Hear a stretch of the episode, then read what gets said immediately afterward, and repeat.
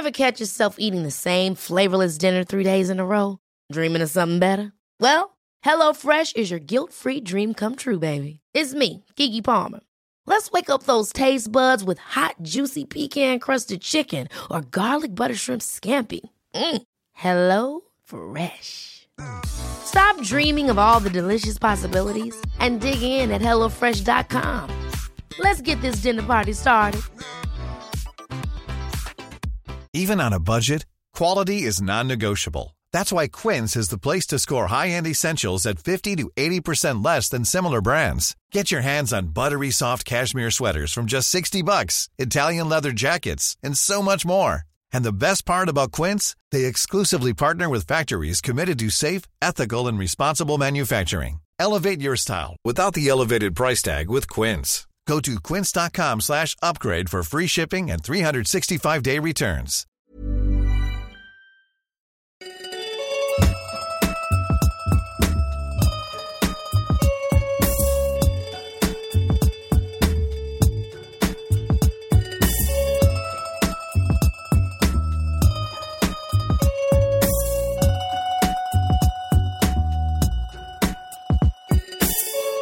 After fading in, we're back to find the right shade of yellow as we make our weekly deep dive into the Paramount Plus limited series, The Offer.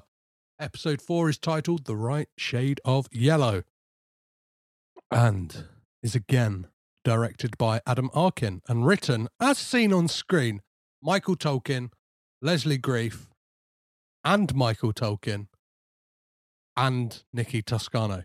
I'm not sure what that quite means, but uh, I don't. I don't know. I don't know how credits work uh, in this case. But joining me as ever is the leave the gun to my take the cannoli, crazy Will Chitch.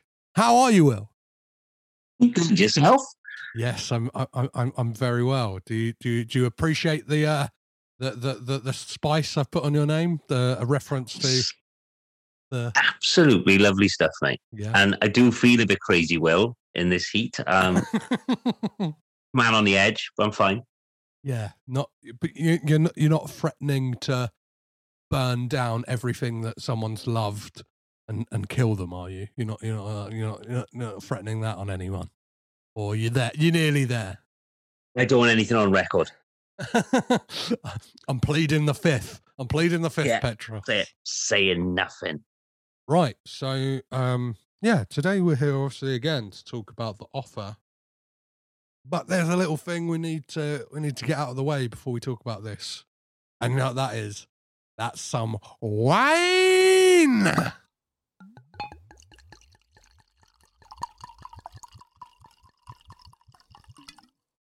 So, Will, what have we gone for this week? Obviously, it's a the- it's a nice themed week. We teased it at the last of the the, the end of last week's episode. What what, what are we going for this week? Uh, with the weather being a bit warm, only gone for a little bit of bloody sangria. Lovely stuff. I'm not sure if um listeners can hear that nice little cl- nice little clinking of ice in the glass little tonight. clink of ice, yeah. And I've got a little wedge of orange in my glass. Oh, it's, it's it's it's lovely stuff. Um, we were talking beforehand about sangria, and Will has summed it up. How, how did you sum up sangria, Will? It's cold mulled wine. it's cold wine. It's cold wine. Yeah, it's it's lovely. I'm enjoying it. But yeah, So I've yeah the the the the the, the mold wine the sangria I've gone for is a, a Penasol sangria, which is an, a nice five percent. It is a production of Spain. Um, best served chilled. Um, and yeah, what have, what have you? It comes a liter a liter a carton as well. I, I, I like that. What, what what about yourself, Will? What sangria have you you picked up? well, it turns out I've got the same, pretty much the same brand as you, but I've got the Aldi version. Amazing. The the uh, Yeah, Aldi where they have the marketing Yeah. department and the legal department sat next to each other in the Yeah. office, right? What, what can we get away with? it kind of sums me up. I'm the Aldi version of anything, which is fine. I'm fine with it. yeah, I'm I'm nice, though. I, I'm very happy to be um, resigned to being like the poor man's anything. Do you know what I mean? Like, um, Oh, absolutely. it's yeah, it's. It, it, I think it's who I am. Um, well, you've you've been listening to the Godfather book. Uh, have you made any any more headway? Obviously, last week we spoke about Sonny's Sonny's member. Um, have, have have you got to some some Sonny member bits yet? I've got a little bit further, and I have um, I have touched on Sonny's member. So yeah, uh, is an abnormally large member. Yeah. Lucky guy, but not not so lucky partners. yeah, yeah. yeah, I but yeah, but I haven't got I haven't done much further than that. That was enough for me. But yeah, because of the as I we've talked about off mic, the uh, it's been quite a week with the uh, heat and children not wanting to sleep. Yeah, so it's- yeah, I don't blame them. I'm a I'm I'm a 31 year old adult, and like I could barely sleep this week. Do you know what I mean? I think it's a having to I don't know, put myself in booze induced comas to kind of like yeah, get through it, but then waking up in the middle of the night sipping a glass of water that is like drinking out of a kettle. Do you know- Yeah. Like- I'm. Yeah, like we said, this is not tubby Welshman weather. no, no, no. So no, It's not. Yeah, it's, it's, not. It's not for the tubos. Uh, I, it's I- not. I, I, I- I definitely feel you on that. So, as we get into the episode, Will, uh, can you tell us where we left off on last week's episode? Yes. So we were um love story was so yeah, there was a lot going on last episode. We were Brando was hinted at. Mhm. So Brando was hinted at. We've got the Pacino is a potential. Trying still trying to get Pacino. Evans has got um love story in the back burner. So yeah, there was a lot going on last episode. I'm kind of yeah. So yeah, Ruddy was on the edge. Colombo was in. Sinatra was still unhappy. Yeah, But, yeah. yeah well, so that's where we were. it was a Sinatra free episode last week, right? There was Yeah. no actual on screen Sinatra, but it was still an unhappy boy. Um, and I can only assume that where this episode jumps off, we have another slight time jump, somewhat. Do you know what I mean? Like we we've said Yeah. so far with this series, they've been playing fast and loose with uh, events and when they happen. But yeah, where does this episode open up for us? So we open up at the um the premiere.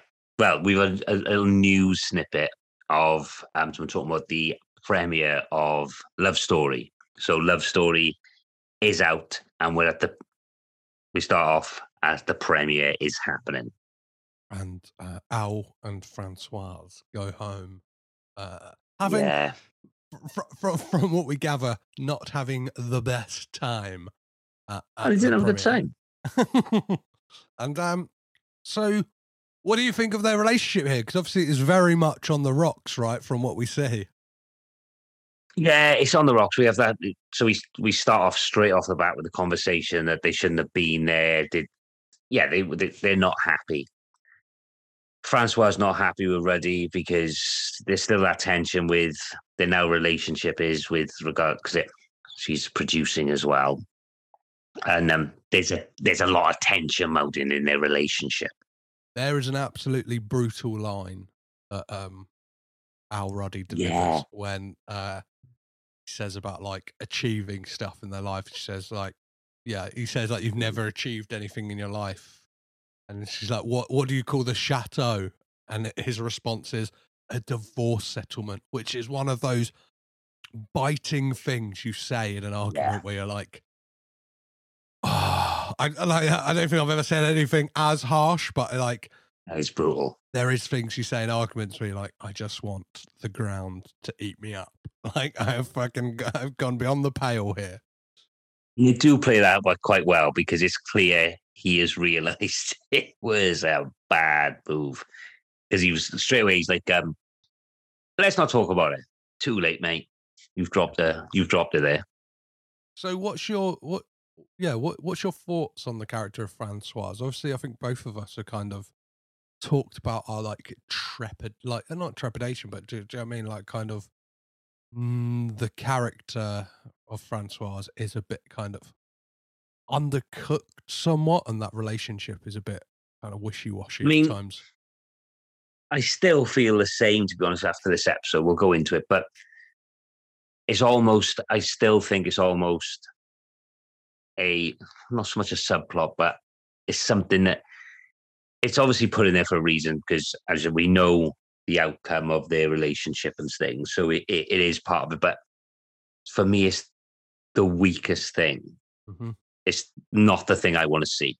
Every time I, feel, I sound bad, it sounds bad, but if, when that stuff is on, I think, oh, because it, it, it's quite repetitive. We're having this, it's the same thing. The scenes don't differentiate much. They're just, it's kind of hammered home. They're having a bad time. There's no, yeah, I'm still not, I'm not sold on that stuff, which is a shame because it, the, uh, I can't remember the actress' name was playing Francois, but she's not bad. It's just that I don't Yeah. think the character serves her very well at all. Yeah, it's yeah, uh, Nora uh Arnezeder. Like and yeah, I don't think she's I don't think she's necessarily a bad actress in it. I just think that what she's got to do is just not that great in regards to the fact that I don't know, it feels like it's- adding a secondary or third tension to the proceedings of the making of The Godfather. That it's like, oh, mm. this time could have been spent like you're I don't know, you're, you're you're omitting certain aspects or kind of like protracting certain storylines in order to kind of add this plot line in as well. And it's like we could have got a bit more. Do you know what I mean about other things? like, Yeah. as opposed to like It's almost like, yeah, it's almost like not so much an afterthought, but it's like they they've decided they need a personal aspect of Ruddy's, so his, his personal life is there as well. Mm. But it's it's it's not what I'm there for, and I don't think I don't think it really works either, because the Francois character is quite just yeah. Unfortunately, she just is a bit of a downer in what otherwise is quite a we've going over the same thing, but quite a breezy, fun. Show. That stuff is a bit. It feels like it comes from another show. Oh, yeah, one hundred percent. One, yeah, well, yeah, yeah, definitely, definitely. Yeah. What one, what, um, one hundred percent. So the the the next scene we get is Bob Evans, our our, our boy, our boy Bob Evans, Ah, walking into his like what his his favorite breakfast spot to rapturous replo- applause, right? Kind Yeah. of like, Yeah. love story is a hit, baby. yeah, they just it, yeah they he gets a standing ovation in a breakfast place. I mean, that's lovely stuff, and I'd love that. But yeah, yeah. So he gets it, and there's people you can hear sporadically people going, "Congratulations on Love Story, it's a hit," and that kind of thing in the background, and he's just doing his thing with his glasses, doing the point and the "Love you, baby." and all that. Yeah, it's great. Hey, hey, thank you so much. Hey, Yeah. hey. Wow. Um, but the reason he's there is to speak to Al Ruddy, and they're speaking about like what is the state of the Godfather, and they have.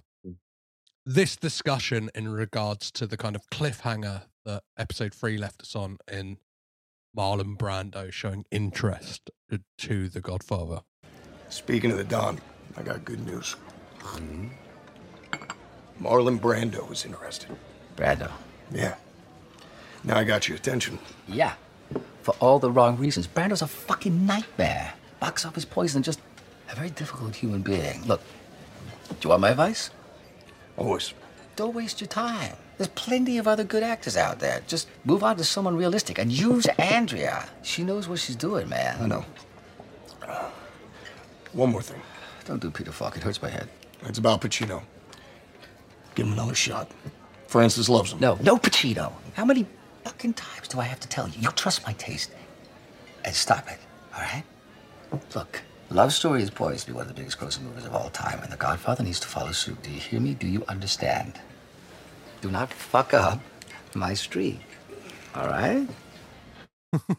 and one of the things he says at this meal as well is about how um, he gives him advice on not taking his kind of again not taking his personal life and his kind of business life he's like uh he gives him a tip he's like uh producer's tip 101 don't bring the vibe you brought to another producer's premiere right? And it's kind of I, I don't know what yeah. I what do you think of these scenes between bob and al like? I I, I do enjoy them because it's the Bob Evans thing. It, every time he's on screen, he's like the the the, op- the those scenes with Bob Evans and like we said the Puzo couple of things are the opposite of the Ruddy Francois thing where when Ruddy and Francois are doing their thing, it's a bit. But then as soon as Evans, that moment, as soon as Evans walks through that restaurant, you're like, oh, here's the boy. yeah, He he's he's absolutely smashing it. Like he's so good. yeah And I do enjoy their scenes because as we go on, I Manic Evans, I think, is my favorite thing now. mm. Manic Evans is so good. and from what I know about like events that actually happened with Evans in the like during the making of this film, if we get some of that stuff portrayed on uh, on screen, Mm. we are going to see more Manic Evans because I'm yeah, so on board with that. I, I I I- I will I, I'll just leave it at that. I don't want to I don't I don't want to Okay. I don't want to blow the load, but um, obviously you mentioned about like don't ruin my my streak, and I love like I said that thing. l- How zippy this show is. I like the kind of like cutting and stuff like because it cuts exactly to Betty McCartt saying like, "I don't think you can call one movie a streak." yeah. And um, what? Yeah, Betty and Al are meeting up with Francis and Puzo. Where, where, where, where? Why? But why, Will? Why? Where are they going? Wow. They're only going to see a little guy called Brando. And they, they, again, we've we've played they, this stuff is what the show does so well, is because we all eh, like I've said before, I'm waiting for Brando, like I was waiting for Pacino. So they do build it up. And the the first five, ten minutes of this this episode, Brando's name Nanky's being bopped in there, and then that's where they're going. And I love the fact that gang are all together to go and see him, yes, go and see Brando. yeah. I- love. There's a moment when they're talking as well, and um, Brando like turns around and says like, "I see you." To uh, to, to Betty, like, because she's in the shadows, Yeah. uh, Yeah. But the whole the whole build up to the Brando thing that we've all been waiting for is when the four of them, the gang, are stood outside uh-huh. and the so and um, is it I think it's yeah it's Puzo says um oh so this is what the great Marlon Marlon Brando's house looks like. yeah, yeah, yeah. It's like But didn't, a house. I didn't expect yeah. it to look like and this. the like- gates slowly open. Yeah, yeah, and the gates yeah the gates are slowly opening and then they go in. So I guess, I guess, that- I guess, like, not to, yeah, not to bury the lead on this. What do you think of Justin Chambers' performance as Marlon Brando?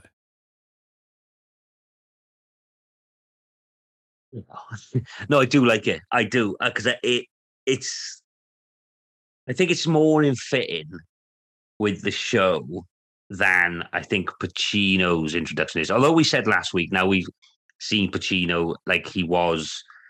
Mhm. It's pretty. It's pretty good, but the Brando performance, his being Brando, is exactly how I wanted the Brando introduction to be.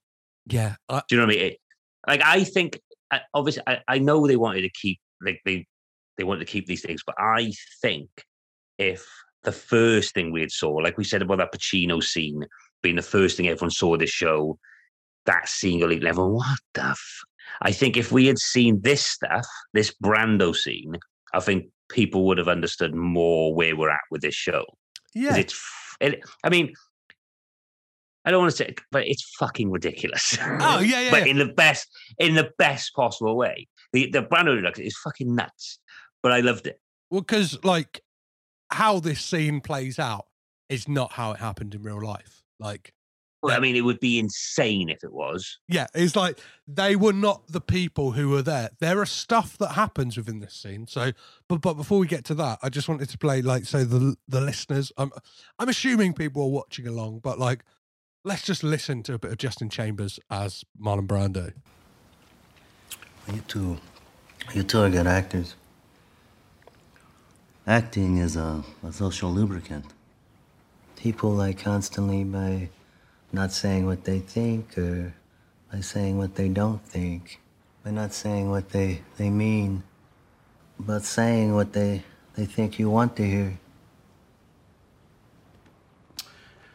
Yes, and the difference with acting is that you're given the words. Well, dialogue changes, motivation doesn't. What I what what I love about when he first talks to them as well is they he asked them about his film. Uh, have you seen my film Burnout? And kind of Puzo's like uh, answer. It's like I've never heard of it. Like it's just like, Yeah. and, and they're all kind of like like kind of like really skirting around it because yeah, as as Bob Evans has said like at that point, and I think in an early episode. Andrea Eastman brings it up that he's kind of box office poison. Like at, at this time in his career, was like nobody wanted to touch him with a shitty stick. Well, yeah, because I think is this in the scene before Evans says about him being a like box office po- box office poison and He's just a nightmare to work with. Like a nightmare to work with. Yeah, Well, a nightmare and a very difficult human being. Yeah. I love that. So yeah, but like they, if you have like again with this the Brando introduction, that it is bonkers because but like bonkers in the way that I wanted it to be. Like he he's got a he's Brando comes down. Brando does look a little bit like Mickey Rourke in this. I but- think I think that's where he was at in his life, though. Okay, Like, yeah, I, I like because there was a time when it wasn't this gang of people, but um, because I think there would have been a meeting before this, but there was kickback from the studio about Brando.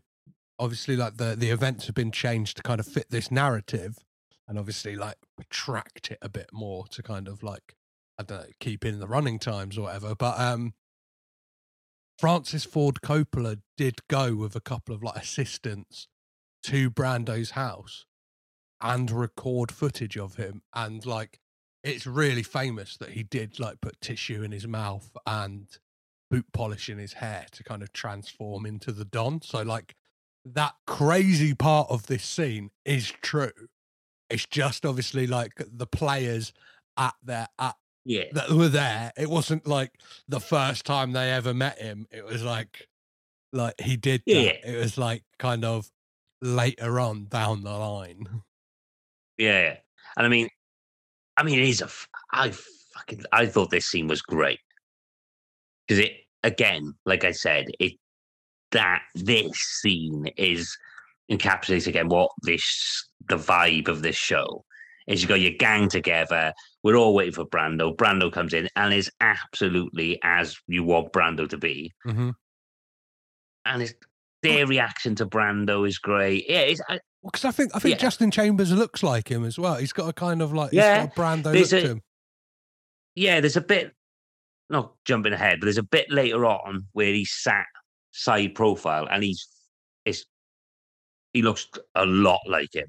Yeah. So yeah, I think, yeah, there's, um, yeah, I mean, yeah, he's again, he's he's he is doing a bit of an impression of Brando, but he has captured that Brando and the way he's in this scene when he's sat and just talking to them, and there's there's a kind of an almost glazed, baffled look at the stuff when he's doing his chat, and yeah, I thought it was great. And he just talks like a bit of a madman as well, doesn't he? Like, Yeah, absolutely nuts. Yeah, and, and I, I, I love when he tells them the reason why he'd like It why was he wants to do it. I, I fucking love so it. good.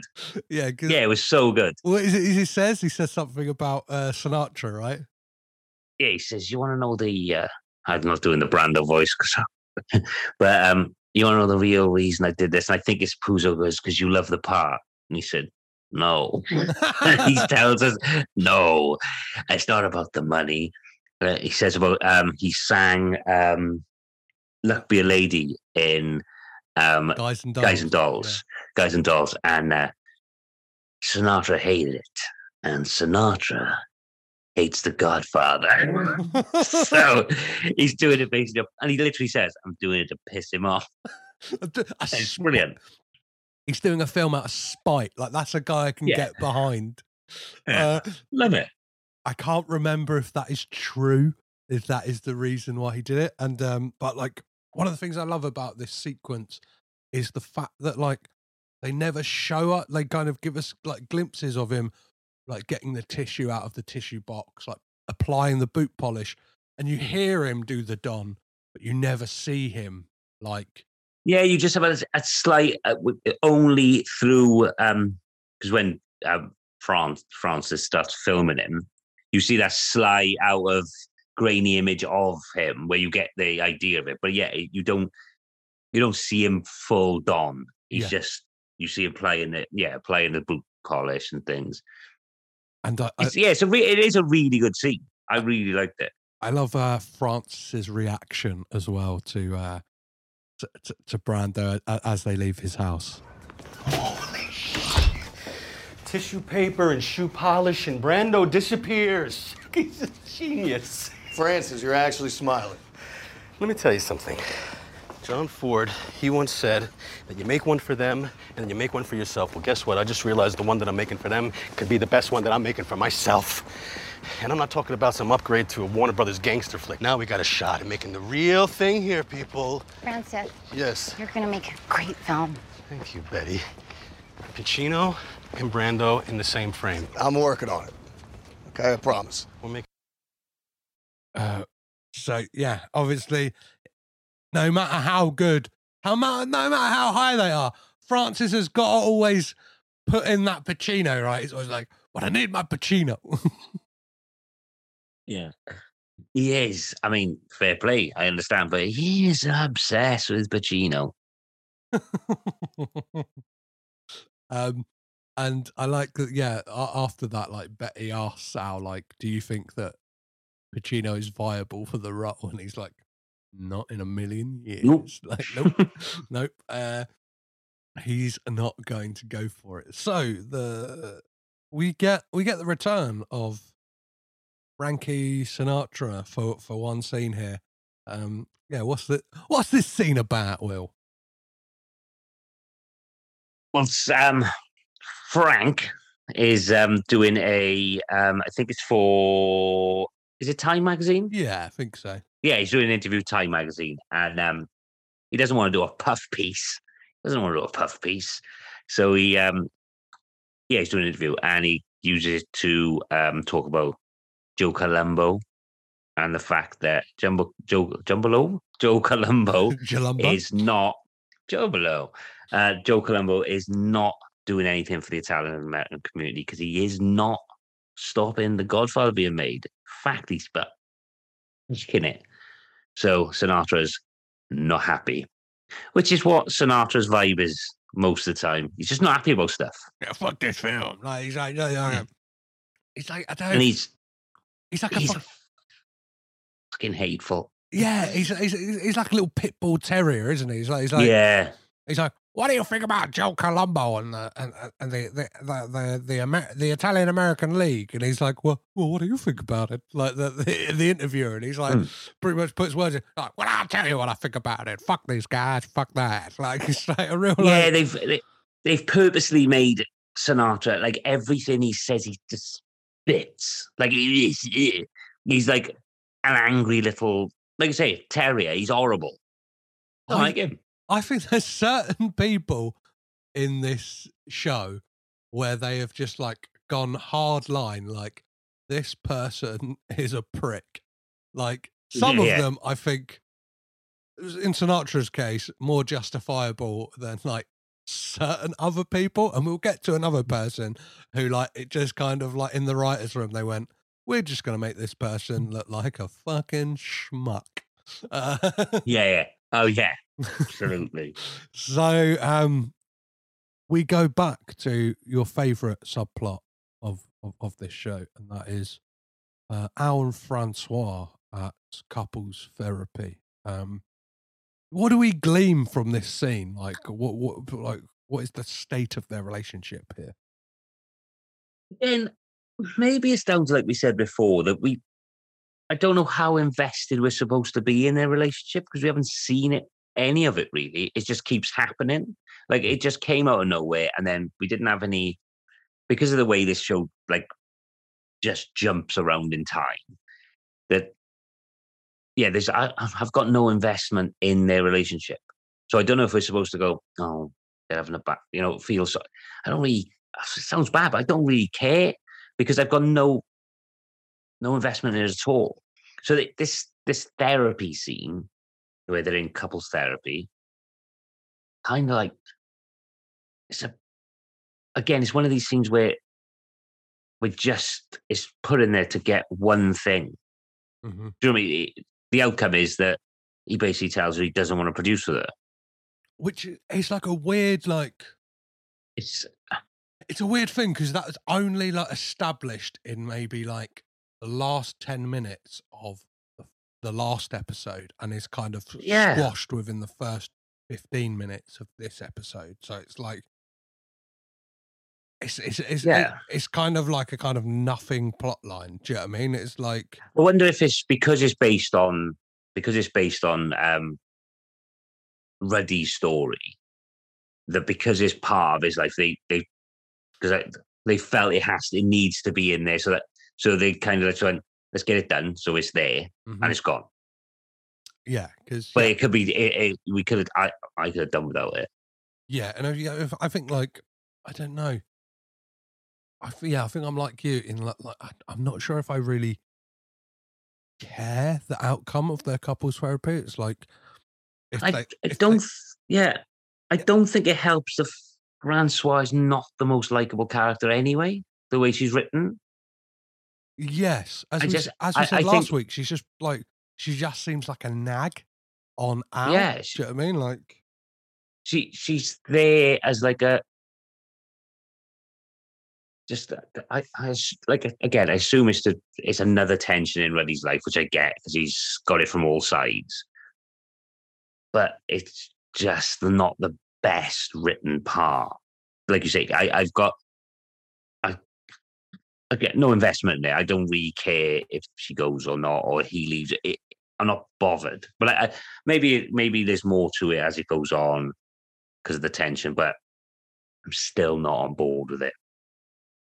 I hear you on that. I I definitely hear you on that, and I think it, yeah, I think it is uh, an aspect of I don't know, trying to include all of this real life stuff, but then like not giving it enough screen time for the audience to fully care on that plot line, Yeah. I think specifically. Um, so obviously, yeah, I called you crazy Will Chich, but we get to, we get to see our boy Crazy Joe Gallo again, and he is approached by Carmine and Lenny, two of Colombo's goons, uh, with the proposition of a thousand dollars.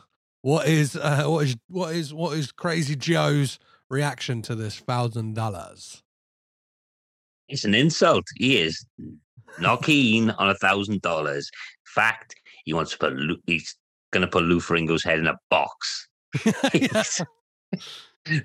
Yeah, he's not. It's he's not happy about it. What, Like, do you see this guy as a serious threat within the show? Because he looks fucking threatening, right? Like the actor. Yeah, is he's a like, fucking no. I don't know. I, I yeah, he's, I don't know who this. I don't know a lot about this actor, but fuck me, his eyes are cr- crazy. I mean, he must. I mean, if that, if that is, he must have a headache because he is a scary guy. yeah, he's like, so, yeah, like if you try and open your eyes that wide, it it fucking hurts. Do you know what I mean? Like, I just, can't do it. just to do it like the whole time, and this uh, that I, I think that's why he's maybe not on screen that much because like, Yeah. like, he's like He doesn't. He doesn't blink. Yes. He just stares. Yeah, no, I, I, I- I think I think that's a great scene, and especially like somebody like Lou Ferrigno. Obviously, he's playing um, what's his name? Len- he's playing Lenny, like um, and he's an imposing guy, right? Like, Yeah, he's, he's a big. He's a big lad. so like the fact that even he's a bit shook in in, in the fact that like he's threatened them and said like I'll fucking send you back. He said yeah. your head's back in boxes. it's quite threatening. Yeah. He's he's not taking a shit. And he kind of says to them as well, like, I've got my own family now. Like, I don't need the Colombo family. yeah. Like, fuck you guys. Like, I'm doing what I want to do. Um and uh, that, that then, and it's something something I talked about earlier. We get a scene uh, back at the Paramount lot uh, where we're introduced to the character of Gianni Russo, uh, who goes on to people who've watched Godfather actually does go on to play the character of uh, Carlo Rizzi in the film. Uh, what do you think uh, the the the the the creator's impression of Gianni Russo is in this show? Yeah, if if I don't I don't know much about him, but if he's not like that, I would be a little bit unhappy because they portray him as an absolute fucking like a dick. Because he's a he's I would he's a knobhead. That's the best a knobhead. Yeah, he, he rocks up and with his show reel and yeah, they they really really want him to as you said, because they refer to him, he's a, he, they say he's an apps, they say he's a schmuck, and that is what, yeah, he's a fucking shambles of a guy. Turns up with a pastry for Betty, and he's like, I, got- I, Hmm. I, I got it from this. I got it from this deli on the on, on, the way from Vegas. Like, I, a scone. yeah. the the thing is, Yeah. um, I, I haven't addressed it on this podcast. Like, I, I've actually talked. Like, I've um, I didn't. I haven't interviewed him yet, but like, I've had correspondence with Gianni Russo. I've actually I've emailed with Gianni Russo, and like, um, he's got a he, yeah, he's got an autobiography that's like pretty fun to listen to called The Hollywood Godfather. Obviously, he's uh, cashed in on the the Godfather name, Yeah. but like, um, yeah, he's he's really portrayed in this show to just be an absolute piece of shit. Like they're kind of like it's like the Yeah. creators like went, do you know what? I don't I don't know if Al Ruddy's got some dirt on Gianni Russo that we don't know about, but like it's like fuck this guy. Well, not only do they portray him as a piece of shit, they make sure every character that meets him in that scene basically says he's a piece of shit. Yeah, like they're not they're not messing about.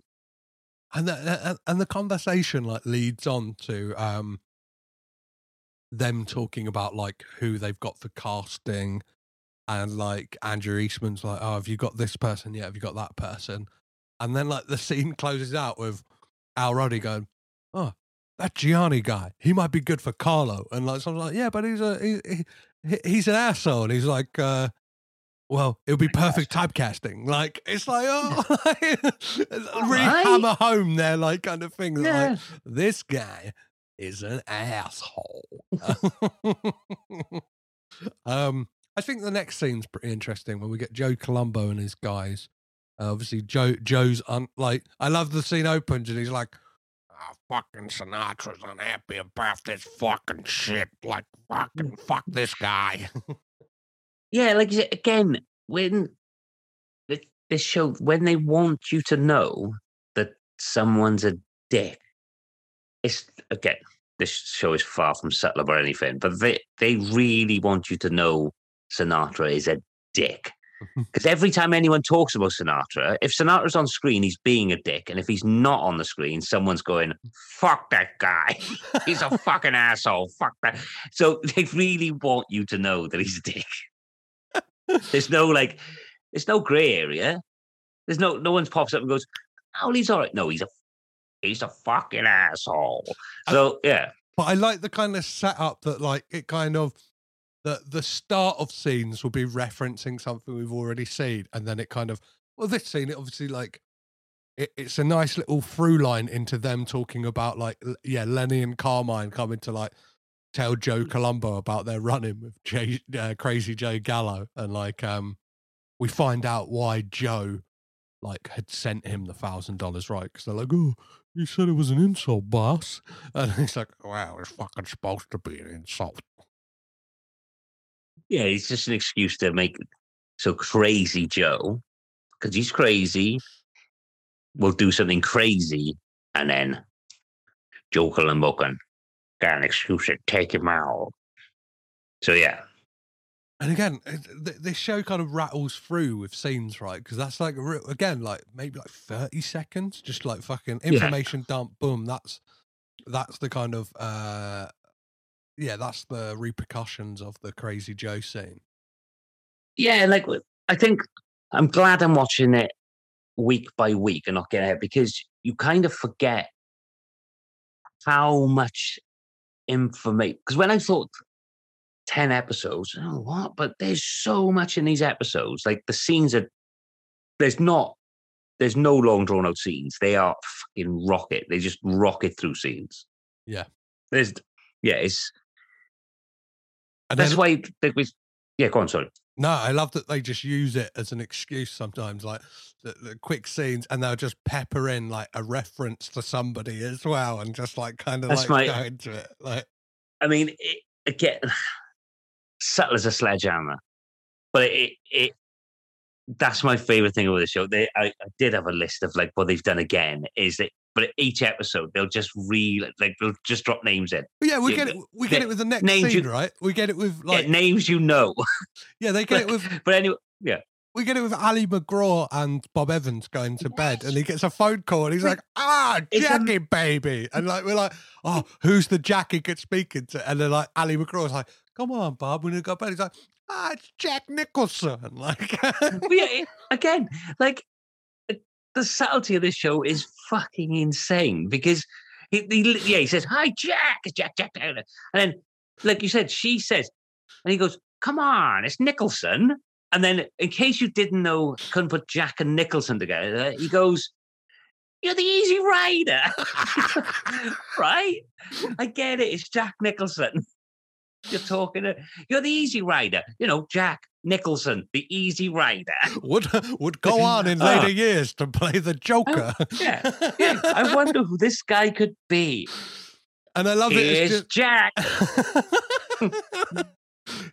Amazing. Yeah. And it's just like a kind of a segue for them to like pepper in the fact that like Jack Nicholson was a like was floated around at the time as a potential for because he's like yeah yeah Jack Nicholson baby you can play anyone he's like he's like Oh. he's like because obviously on the other end he's like but I'm not Italian he's like hey you're Jack Nicholson baby you can play anyone You yeah could be yeah the easy Irish, rider Italian. yeah, yeah, you could be Irish, you could be Italian.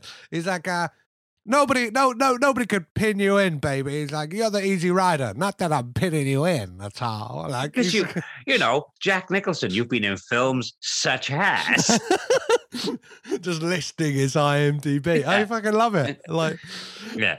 uh, um, so kind of, um, yeah. Next up, we get Francis strong arming Charlie Bluhdorn in the lift to show him the footage of Marlon Brando, which again, I think it's like I don't know. I, I like the kind of cutting between that and Bob Evans and Ruddy, like going into the screening room, and they're kind of like, okay, where's where, where wh- where's this going? And then uh, Bob Evans is shown the footage of Brando, and I pulled this clip because I just. I don't know. Every time Matthew Goode, he's he's just got these. I don't know. I just, Fucking so good. I just love him. Who is that? Is that Rod Steiger? It's not Steiger. Look at those eyes. Is that Brando? It's fucking magic. I love it. I love it. It's the first time I got a clue of what Francis wants to do. I'm sorry, but w- w- what does a silent three minute home movie prove? It proves that he's still the greatest actor of our time. Brando will bring something no one expects. Cause he's a nutcase. The budget will skyrocket. No, guys. He'll play ball. He invited us to his home. Let us put him on film. Okay, he wants to do this. I mean, look at the screen. You can't take your eyes off him. Charlie, you're watching. So, with yeah, with with with this scene, like, I just want to know, like, what are your opinions, obviously, towards Barry Lapidus and Jack, who seem to be like quickly bonding even stronger of an alliance, right? As kind of uh being, I don't know, I guess secondary protagonists in this show quite quickly. Yeah. Colin Hanks is playing it well because again, he's such a little prick. he is. But yeah, it's um it's a, I re again, it's a, these are the scenes I really enjoy because Matthew Goode plays it so well. Like his anger on his face at this scene when you see him it is so good. And yeah, I mean, and then the like you said, the cutting in between they've they've spanned basically um Evans into seeing the footage. Mm-hmm. And yeah, it's just a, it's it's because it because again, you know what's what's happening, and but Matthew Goode is so angry. I, and I, I, I, I love that we get to see uh, Bob Evans do his like, uh, like real business side of things. In that he kind of then doubles. He he he- he plays Yeah. along with what like. Do you know what I mean? He plays along with it where he's like, and then he, he waits until the call's over to kind of give give Ruddy a dressing down. He's like, "You never fucking go over my head again." Like it's like you Yeah. know, you know, he's like, you don't fucking play these games with me. And like he's like, I just think I just I just think that that kind of stuff's great. And like yeah, they lay out those conditions right for Brando where it's like he has to do it for scale. Uh yeah, like he has to put up a bond of a million dollars so, he doesn't fuck around basically, which is like uh actually happened in real life. They kind of said to Brando, like, if you delay the shoot by any any amount of time, we'll charge you a million dollars, which is fucking mad, right? it's fucking nuts. Um, and then obviously, yeah, one of the things that um, because yeah, I think uh, Bob Evans had said to Ruddy earlier, he's like, you don't need to worry about like, you need to what? Yeah, you need to get your, um, you, you basically need to get the, your Michael and your Don, otherwise Mhm. you don't have a go picture. And he says, well, with Brando, have we got a go picture? And he's like, I guess you fucking have. Like, okay. um, So yeah, they've got the yeah, they basically get their go picture, their green light there, don't they?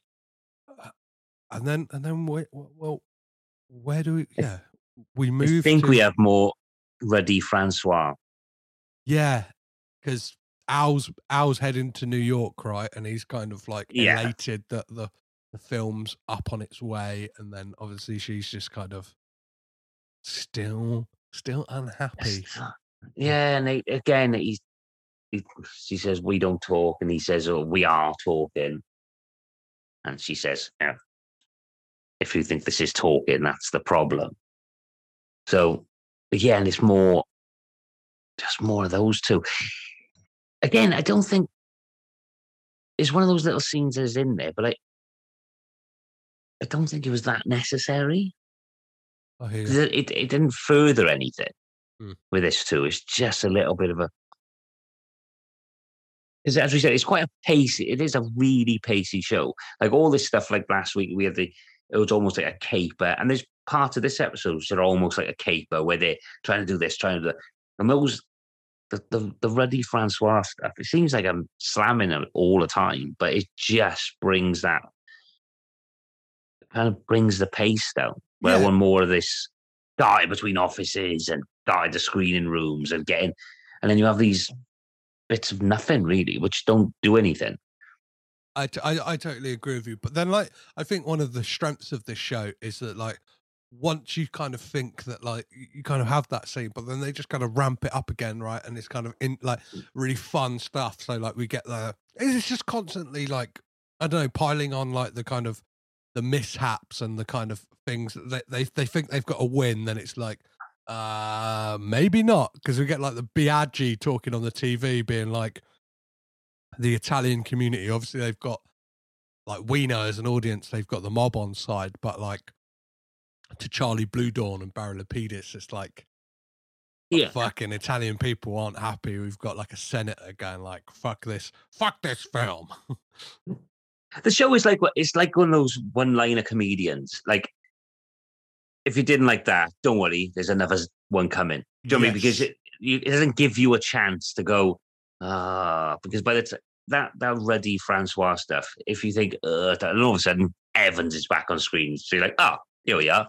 So it it's that pacey where you're not. It doesn't.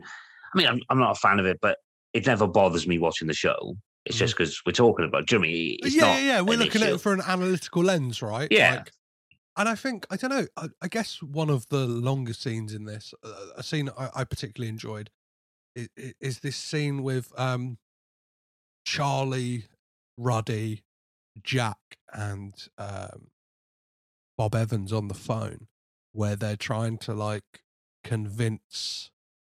Well, like Charlie, Charlie, Jack, and Barry are trying to inv- uh, convince Al Ruddy to let Jack be the co-producer on the film. Like, what did you make of that scene? Like, cause it's quite tense, right? Yeah, it was quite tense, and they, they do have these scenes, and it's these scenes where it not slows down, but it they are tense, and like Ruddy stands his ground again. I think with Evans on the phone, there's a thing where from the first episode, even that they clash and they have these conversations, Ruddy and Evans, but it's clear that like Evans does have respect for Ruddy because he does stick to his ground. You know, he in this scene, he's like, no, yeah, he knows his, despite almost like coming across like he doesn't. He knows his shit. Cause the first thing he says is, "I'm assuming you've uh, spoken illegal," Yeah. and they're like, "Uh, yeah." So, yeah, it's a good scene because again, it, it does show.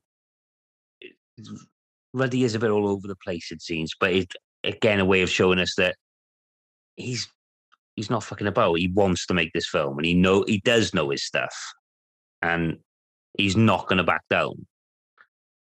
Well, I I think one of the things, like, and I know it's a criticism for the show, is like, I'm not. I don't think that Al Ruddy was the sole. Or there's like, there were other producers who helped him out along the way, who have kind of just been jettisoned from this like story entirely for this show. Um, I guess like Me. Peter Bart like gets a bit of screen time in this, in like, and I do think he had a bit more of a prominent role than this show. Do you know what I mean? Like he kind of again, like we we mentioned before, like at times gets to play like an audience surrogate in regards to like he says stuff that like I guess as a producer, like he probably would have said like like when he said in the last episode, like, oh yeah, James Caan might not be a bad idea for the film. And uh but like I don't know, yeah, there's a producer called uh yeah, Gray Frederickson, uh who who did like some decent work on the, like decent work on this. Who's credited as an associate producer, but still was on do you know what I mean? Like was a producer on the film and like this scene specifically like Al Ruddy's like, I signed on to be a sole producer and nothing else. He's like, and then like, was it that line that Charlie says to him at the end, right? Where he's like, "Ah, Ruddy, let me remind you, like, uh, if uh, if you do things alone, you won't have anyone else to blame when it goes wrong." And he's like, "Well, that's how I fucking like it, Charlie." Like sparks up a cigarette. Do you know I mean? He's like, I'm gonna fucking sulk over here. which is which is Ruddy's mood, right? Oh yeah, and I mean there is part of this show where you can tell it's Ruddy has an influence on it because I mean I'm yeah, there's parts I'm going to call bullshit on some of the bits he does, but like yeah, there's elements to it where it's clear it's Ruddy's version of events. Yeah, so e- e- each episode, I guess we've been like diving in, like e- even whether we've meant to or not, I've kind of noticed it as a thing. We've been diving into a, a different actor each episode, kind of where we know them from.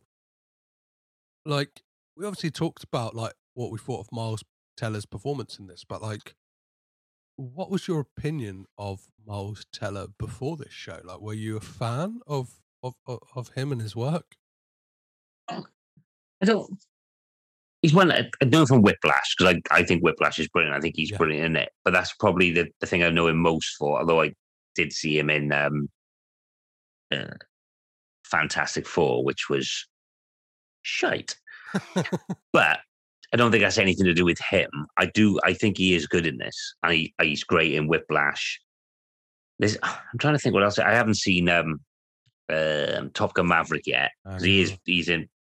He is in. Ma- He is in Maverick. Isn't he? Yeah, yeah, yeah. Top Gun Maverick. and, Yeah, yeah. and he's like Yeah, so- people have said like he's one of the Hmm. standouts of it as well. I think like he's another one that like I think I know people seem to have some problems with. I'm not. I'm not. I'm not sure as to. Yeah, I don't. I don't know what the scores are because I, I, I don't. He's, he hasn't done a massive amount, has he? Because I only, know- like I say, I know him from Whiplash, Fantastic Four, and that's about it. I think because I haven't seen. Obviously, his his name's are everywhere at the minute because of Maverick, Mhm. but I don't really know a lot about him. But I like him in this. Yeah. Again, we said it before. I can't imagine oh fucking who, yeah, who was cast before even being the this having the same vibe. Do you know I mean? I just can't see it. Yeah, especially like as we're kind of getting to know Al Ruddy and the fact that like he's a bit more grit under his fingernails. Yeah. As a character. Whereas like, yeah, if Armie Hammer was playing him, it's like I just wouldn't I wouldn't buy that for one. Nah, not at all. Like I mean, he has. If you read, if you believe everything you read, Armie Hammer has got some grit under his fingernails. Possibly, you know, he's obviously got a bit of that, but I just can't. From everything I've seen Armie Hammer in, Oh, he's got He's flesh not under his guy. fingernails. Do you know what I mean? He's got well, yeah, he he he's got he's got like yeah he's like Patrick Bateman. Do you know what I mean? It's like that thing of you don't believe that. Whereas like um Al Ruddy looks like the like uh Miles Teller looks like the type of person, and like his He looks like portrayal, he could change the oil on a car. Like Yeah, exactly. Yeah, he's seen a bit. He's done a bit. He's he's been there on the streets. He knows the thing. Whereas Armie Hammer, not so much. yeah, he looks like somebody would change his oil for him, right? Or like Yeah, he wouldn't changes even- oil for him. He wouldn't even ask. He would get the help to Hmm. to get someone to do it. Do you know what I mean? It's like he he he is a moneyed man, so like he's not. Yeah, yeah. he- he- he's not doing any of that shit himself. Um, so we get this scene between Evans and Brandon, and I, I, I pulled a little clip from that. Well, you're at the right time with The Godfather. We want you for it. We just need to talk about your approach. Not just creative, but as part of a team. We need to know that you're going to play nice, Barlett. Play nice? Hmm. What is this? A sandbox? Who are you? What? We're just talking things through here. I don't talk things through. That's what I have an agent for. I know that. But this is in the spirit of how we're making the movie. We, we got no problem with your artistry or your chemistry with Francis. We just need to know that you'll accept that we're working on a limited budget, man. That's all. Cagney said that. Hmm. That means so much to me.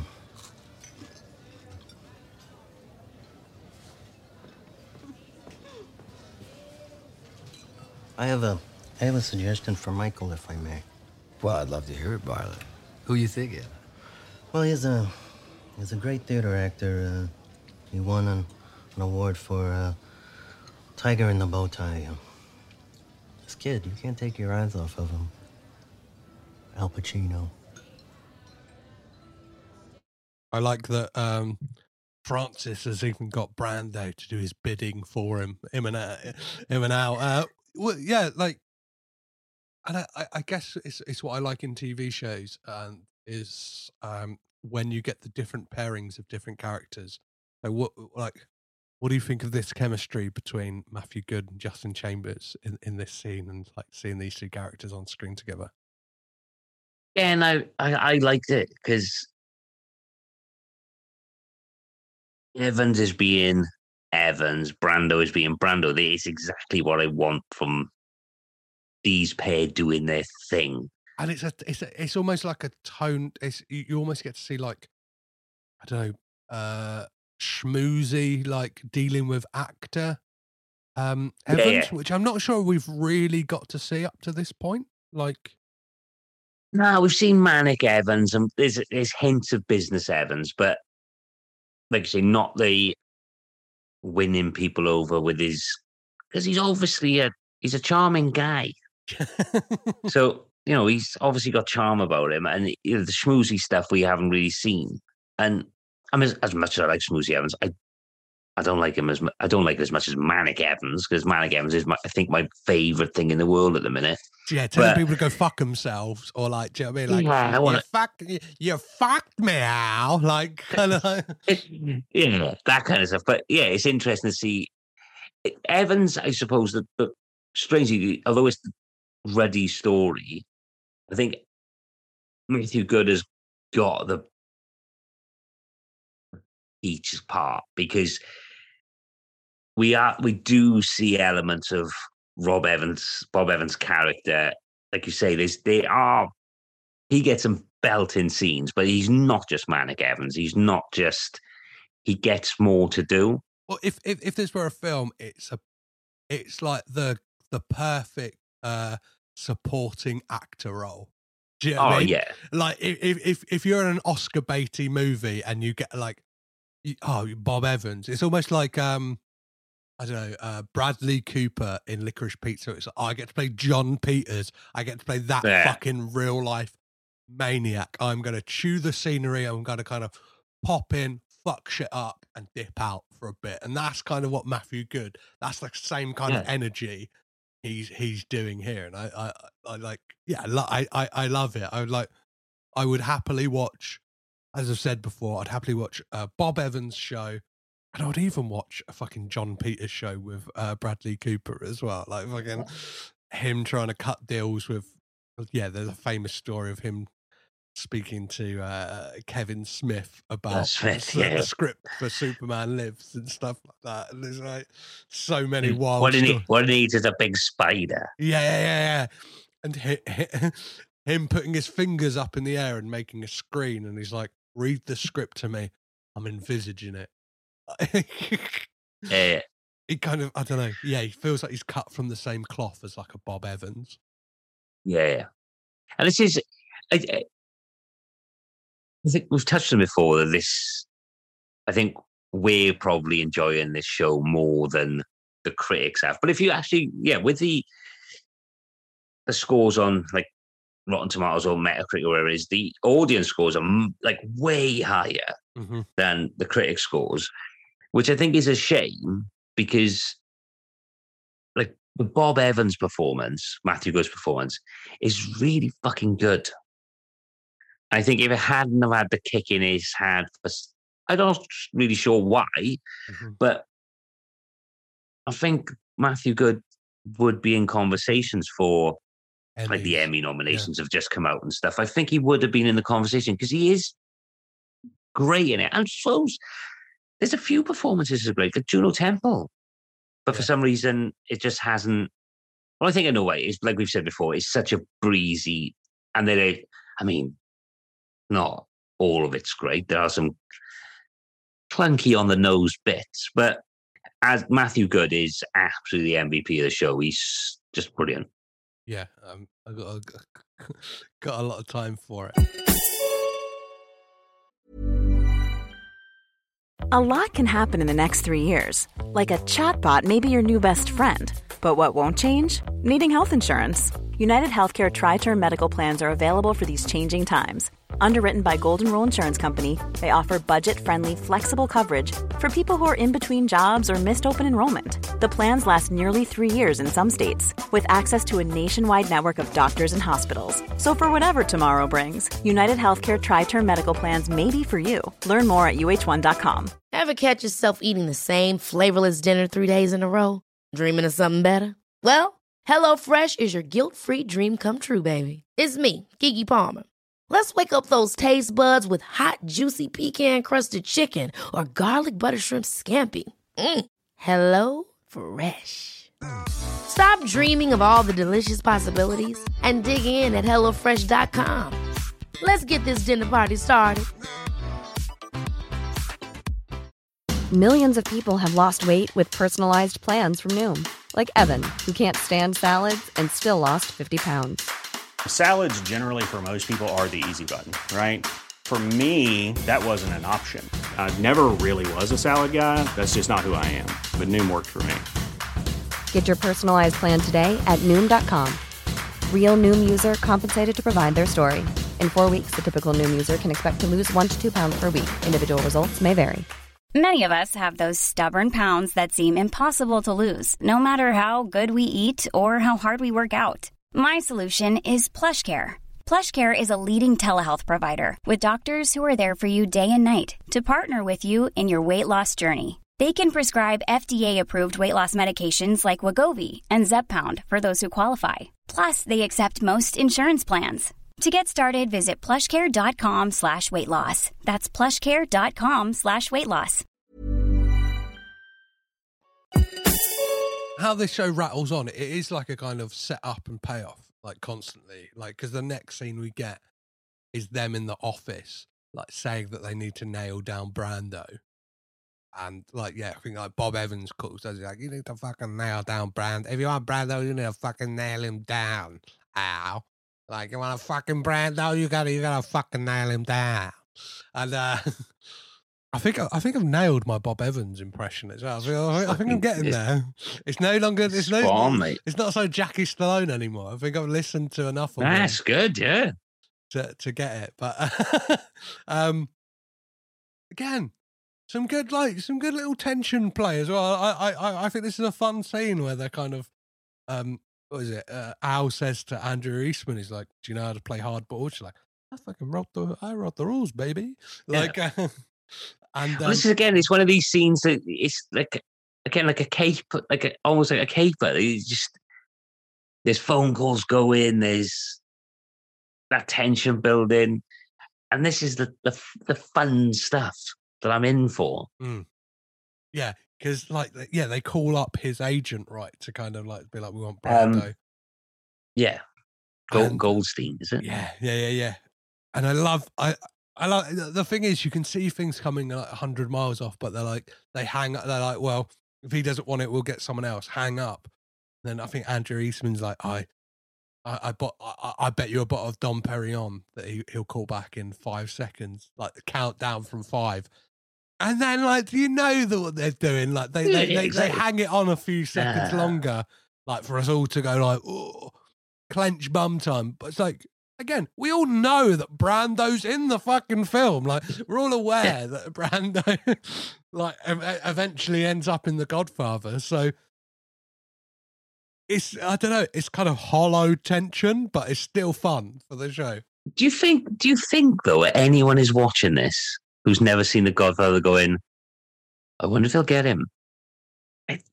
I would be, Love I would be interested to know if I don't know.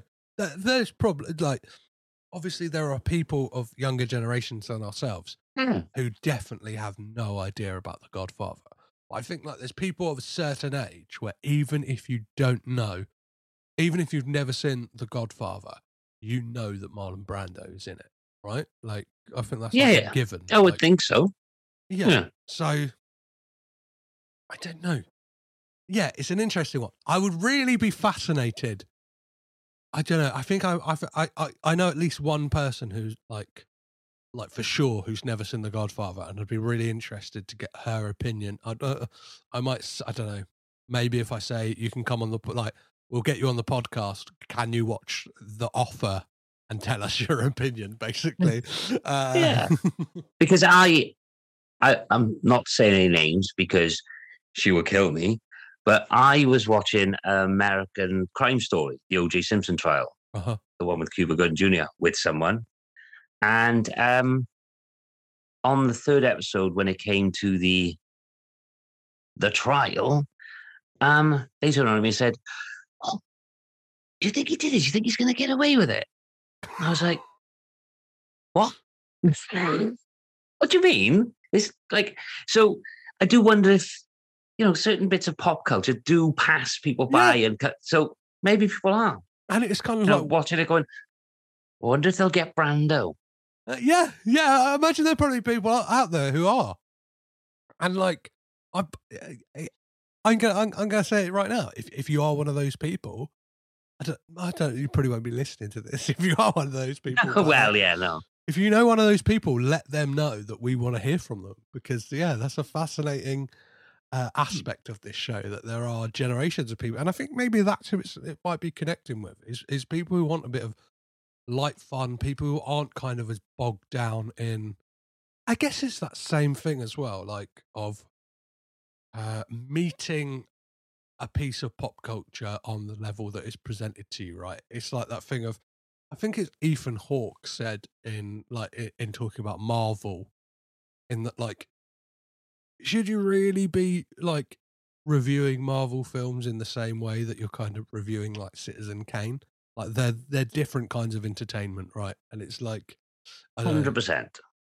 Eh, yeah, it's like that, and it's, that's not to say that like superhero or like comic book movies can't be great and like kind of transcend any genre or whatever. But like at the same time, like I don't know, it's like you look back to like the '60s and it's like kind of swaths of uh westerns and stuff like that. It's kind of that was the popular thing at the time, right? And there was loads of them, and it was kind of like I don't know, like almost like a serial. Do you know what I mean? Of like just different di- different stories and stuff like that. And it's like it's a genre. have- it's a genre unto itself, right? Like Yeah, and you have to see, like, like you said, you have to see things on the level of what they are. Like reviewing this show, for instance, in the same way you'd review. I can't think of anything off the top of my head. Like, Sopranos. Like, do you know what I mean? It's not. yeah, it's not, it's not the same show. Whether people, maybe that's why there is that bit of critical backlash that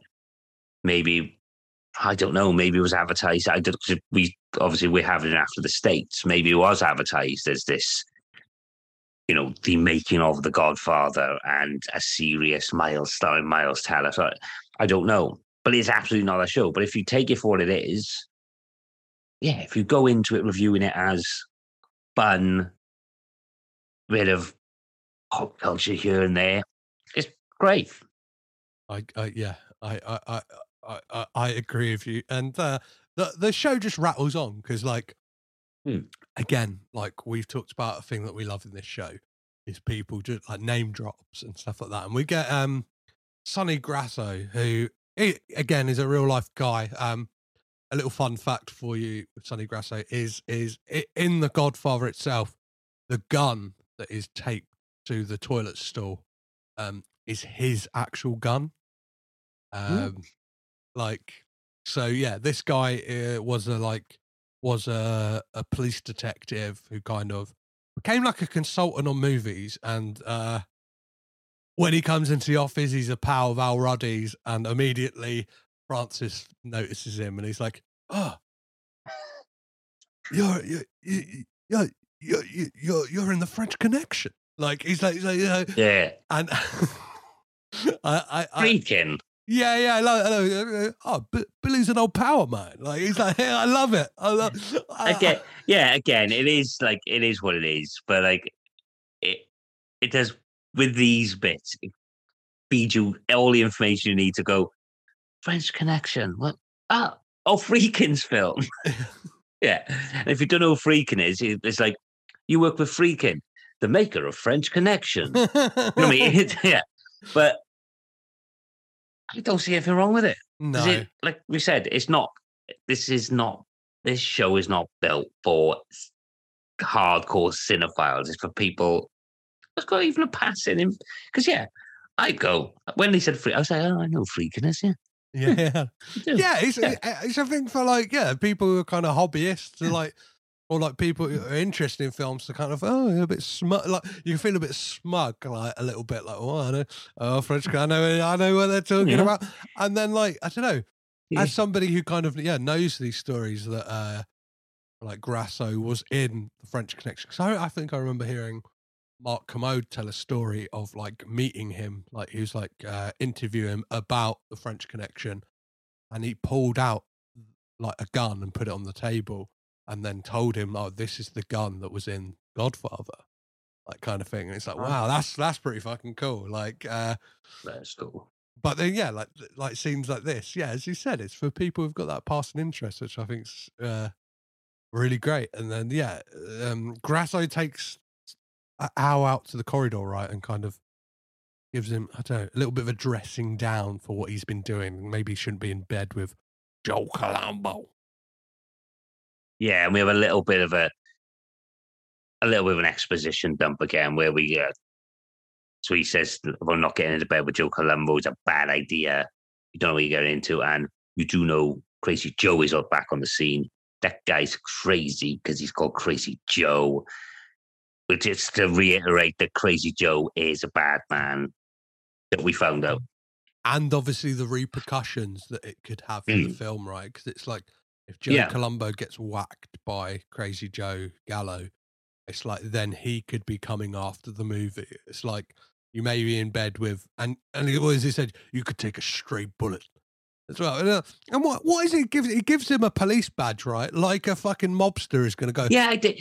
Oh, it's a police badge. like it's like that was a wild choice because that did not get that at all. Like you say, like the police, yeah, he gives him the police badge. You never know when you're going to need it. it, it it's weird choice that was. Didn't get it.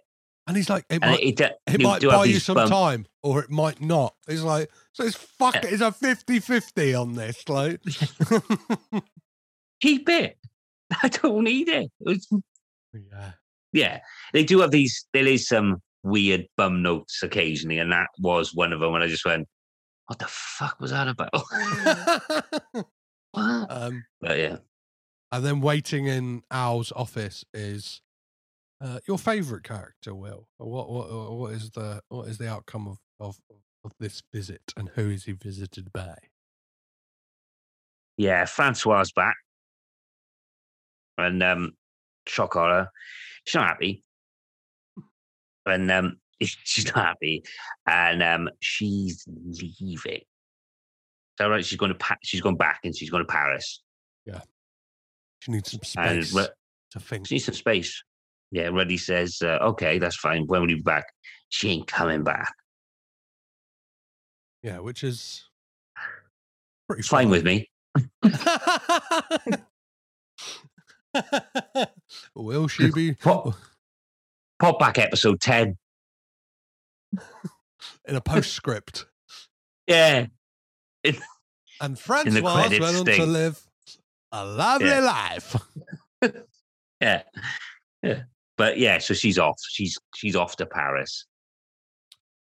and that that that scene is well, again it's followed by I don't know not again but it's followed by I think you get you get these scenes and I kind of I kind of like them like it's happened in uh, previous episodes where it's like just Al and Betty talking and it's kind of like a reflection on that on on the scene we've seen before with them talking about like what relationships are and love is and stuff like that and kind of the life they've chosen right? She's like I'd rather be reading um Godfather rewrites and stuff like that and like Yeah, like and her belief in him right? It's like she's got this kind of like she's like I believe in you Al like you're kind of what what, what, you, what you're doing is and, and and I guess I don't know I guess this this really does show us like the toll that this film has kind of uh, played on Al's personal life, right? That like he has put this in front of everything, like,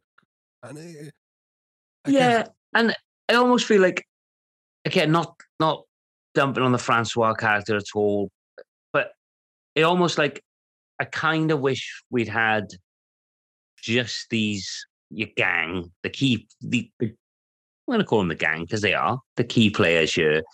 You could have almost had these little conversations because you could have had that scene. You didn't really need that Francois scene, the Juno Temple and Ruddy conversation, uh, the Betty and um, Ruddy conversation would have covered it. Yes, It- It's it's almost like something we don't.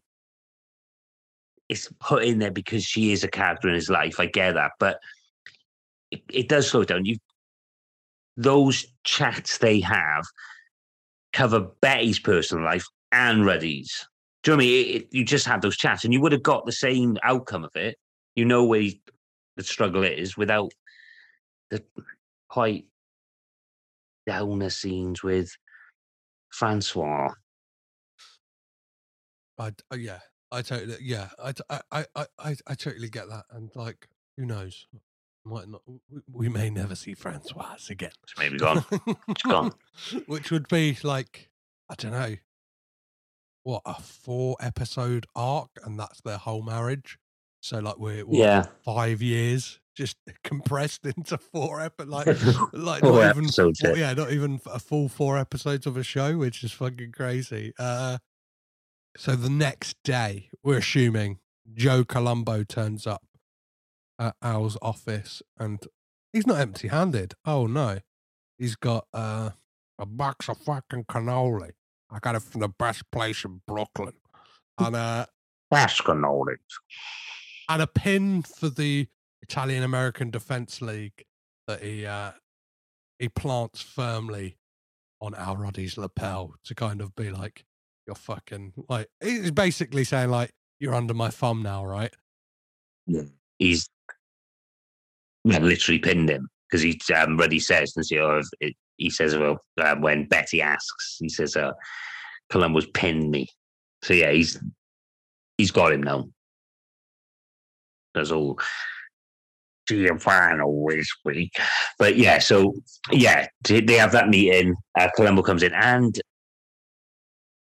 again, this is one of the one the one times where nothing is not a real um we get the, the chat about Sinatra again. Sinatra's mentioned because what I like about that is obviously Al, like you again, you get to see Al Ruddy pull those like kind of Bob Evans moves because obviously he knows Yeah. the script and what he's done, like what he's done before with like Joe Colombo is kind of like pandering to him, but like he knows the script back back to front, and he knows that a lot of the Johnny Fontane stuff because the Johnny Fontane stuff in the book, you can tell why it has been exercised like from from the film.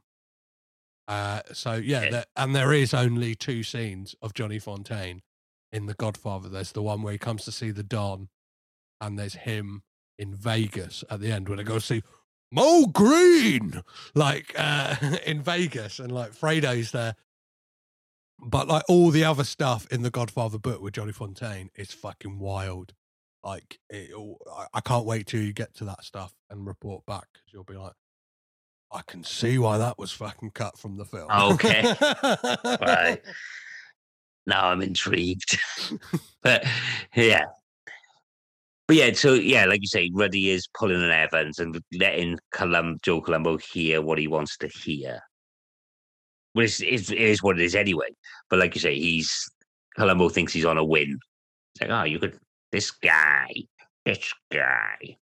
So yeah, But then obviously, like, I guess, yeah, it's twofold this scene setting up that Al Ruddy is kind of deeper into the kind of the crime underworld, but at the same time, like, gives us a chance for like Francis to burst in and be like, "We've lost the Staten Island house." Like, I, I yeah, so this this scene is quite a well, yeah, that like you said, the stand that losing the house. This scene is quite an important scene f- for what's coming in the, the climax of this episode. many. Mhm.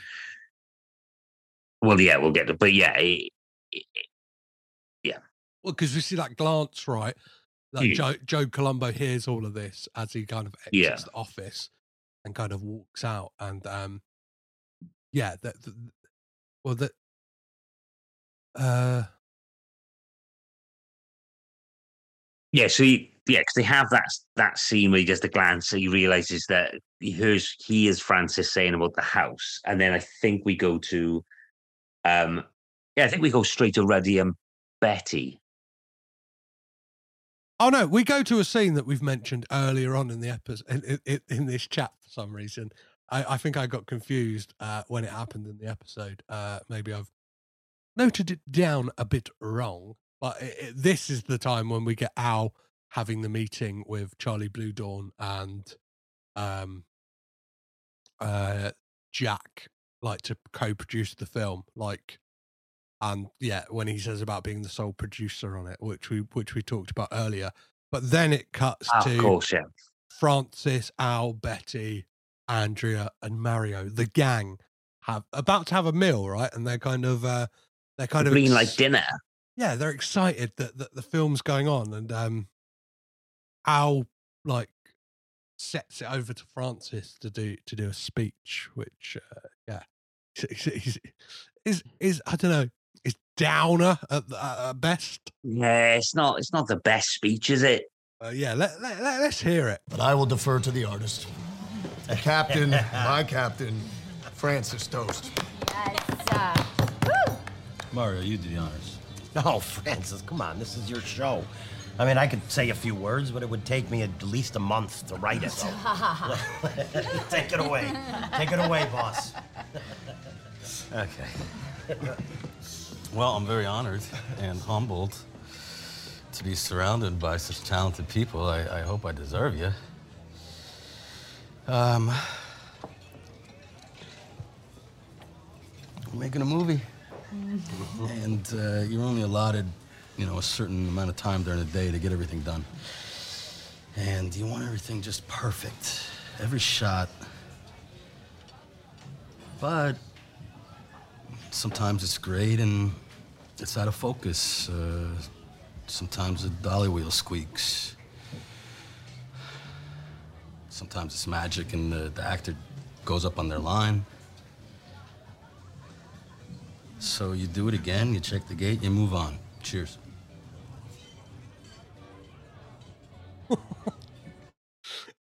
and he, he he makes a yeah he makes his excuses for a brief exit but what fucking fantastic excuses he has right? Like his reason to leave. Is again another name drop. i love it. I just Yeah. love it. Uh, yeah his excuse is uh, i've i've got to go to martin scorsese's house to record his parents to, to get the accent to get the accent, yeah. i love it. I love it. I, I don't i can't remember if that that actually ever happened but i like i, I want it to be true mm. But uh, yeah, and also like again with this show, it is an absolute name drop because would he have said, "I've got to go to Martin Scorsese's house"? Yeah, I got to go. Yeah, pretty soon I'll Hey, go to Marty's. I don't know. I, I got. I go to Marty's house because I got to record the. You know, I've got to go to Martin Scorsese, director of the Goodfellas house. yeah, I'm trying to So, think. yeah. what like 1972? Like Mean Streets, maybe. no, I don't think Mean Streets is till 74. Let- Martin Scorsese, who has directed Nothing's House. uh yeah, so yeah, Ma- um Mean Streets is 73, so uh, same year as The Godfather he, uh, he direct Boxcar Bertha and uh 1967 he directed Look uh Who's Knocking at My Door. So I guess I don't know. I guess they wouldn't know who he's talking about if he just said Marty. Like, I don't Maybe know. no, no. I don't. I, I- yeah, again, it's for the audience, right? He's kind of. Oh, yeah, absolutely. It's one hundred percent for the audience. Um, and Al stops him on the way out, and like, I guess, yeah, th- this speech is where the title of the episode comes. Um, and I think it's it's a great moment for Dan Fogler, right? It's kind of a weird toast. Look, Van Gogh painted sunflowers, okay? He needed a particular shade of yellow. No yellow, no sunflowers. I feel like I'm going to have to cave on the particular yellow that I want, right? And the dreams that I have without Pacino, the this whole movie, it's not gonna quite work. And then my dreams won't happen. I'll make a good enough movie, but that will break my heart, which will kill me. Wait. He's he's really he's really riding that Pacino horse, right? He wants to, he wants to Oh. let people know, like this movie's no go without Pacino. Bloody loves Pacino, he does. I think right, rightfully, like, Oh, uh, yeah. uh, um, I mean, like, and I think that was a, a big sticking point for Francis Ford Coppola at the time. Was like, I need, I need Pacino. Like, he saw something in him, which I don't know. I, I, I guess it's always fascinating with directors. And Francis Ford Coppola is one where you can definitely look at the like him being a uh, a like a nexus point for a lot of people's careers in the fact that like do you know what I mean? Is there an Al Pacino without like the Al Pacino as we know him without Francis Ford Coppola? It's like you look at even in the eighties, like a film like The Outsiders, it's like do we get like um Tom Cruise as we know him? Like that was like one of the first films like Tom Cruise was in. It's like Matt Dillon, like Ralph Macchio, Rob Lowe. Like he kind of gave all these guys a boost in that film. And Yeah, it's yeah. like, yeah, working with, I, I, I- and I guess it's an interesting one with this one because he wasn't really like a kind of Francis Ford Coppola wasn't a banner name. He couldn't just make a career, but it's like the simpatico of those two, and like they kind of yeah, they they, they made each Mm. other's careers almost. Yeah, it's it, it- again this this that kind of stuff is if you're if you're in the know with the whole the whole trajectory of Pacino's career and Coppola, it's great. But also that I think again, this is what our show does well. It is an in for people like yourself or myself to an extent who know about that. Mm-hmm. But it is also these the the Coppola speech then, and it is nice for because I'm not as adverse in as some people, and I am enjoying that learning how because I I I never really th- I think we said about it before, but I've never really thought of Pacino as this because it's Pacino. Yeah. I'd never really thought of him as that struggle. You just think he would have got the part in Godfather because it's Pacino, but obviously he wasn't Pacino. So this stuff is quite interesting for even like I like my films, obviously, but I'm not a cinephile in the sense that I know everything about it. So it is Mm. quite interesting because I have to I have to think myself and go, oh yeah, well of course Pacino wasn't who ha Pacino then. He was, and Coppola's not Coppola. He's tr- struggling to make The Godfather. Yeah. So those those struggles with and th- those moments where Coppola is having those struggles with himself as well is interesting. Yeah, definitely. It's not something I really think about. One hundred percent. Yeah, I think I think like know, it's just a fascinating time. It's just it's just a fascinating time. I think the seventies, like especially like now, like the legacies of those people, like as they're mm. kind of entering their twilight years, like your Pacinos, your De Niro's, and stuff like that. Kind of going back to these early films and figuring out who they were before who they were. For Yeah. instance, do you know what I mean? It's like, and yeah, kind of it's a learning curve for me as well. Like I'd never really like d- like I don't know. Is it, I think this show, if anything, has got me like really thinking about like someone like Al Pacino in regards to like, oh yeah, he was like a no, like not nobody, but like he wasn't. He wasn't a. He wasn't a banner name before this. Well, no, and like, yeah, so they, they the names they throw out there for like the names that I, off the top of my head, like there's they, Redford is message, um, mentions and stuff, and there's quite a few mentions of other people. Mhm. It's only when you go, oh, fucking hell, because they were bigger than Pacino at some point. Pacino was a, a nobody essentially. Do you know what I mean? It, it, you go, oh fuck yeah, of course. yeah, they weren't. Pacino on, wasn't. They weren't on Yeah. the same level.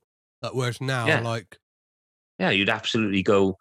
They, it's they're on the same level, if not Pacino's even above them. You know what I mean? You yeah, go, yeah. yeah, yeah, it's like some, for some people, it's like, oh, Pacino kind of came out and ripped up the rule book and like, you know what I Yeah. mean? He wasn't I don't know. Yeah, he wasn't, as it's kind of said in the show, he wasn't uh, Hollywood handsome. Do you know what I mean? He kind of was real Hmm. world, kind of gritty, and like there's a an intrigue about him, and I think that's that's really fascinating about it. But um, our boy Al will will he, he's a man of his word. He, he he he arranges with Betty to find out where Charlie Bluhdorn is because despite uh despite Evans's kind of warnings to not go over his head, he's like, I'm gonna fucking go over his head and speak to Charlie Bluhdorn. Um, and they meet at a racetrack.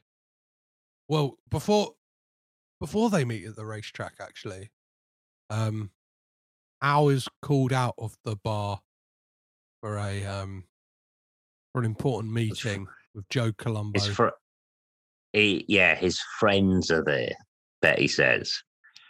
So yeah, they go. He goes off with his friends.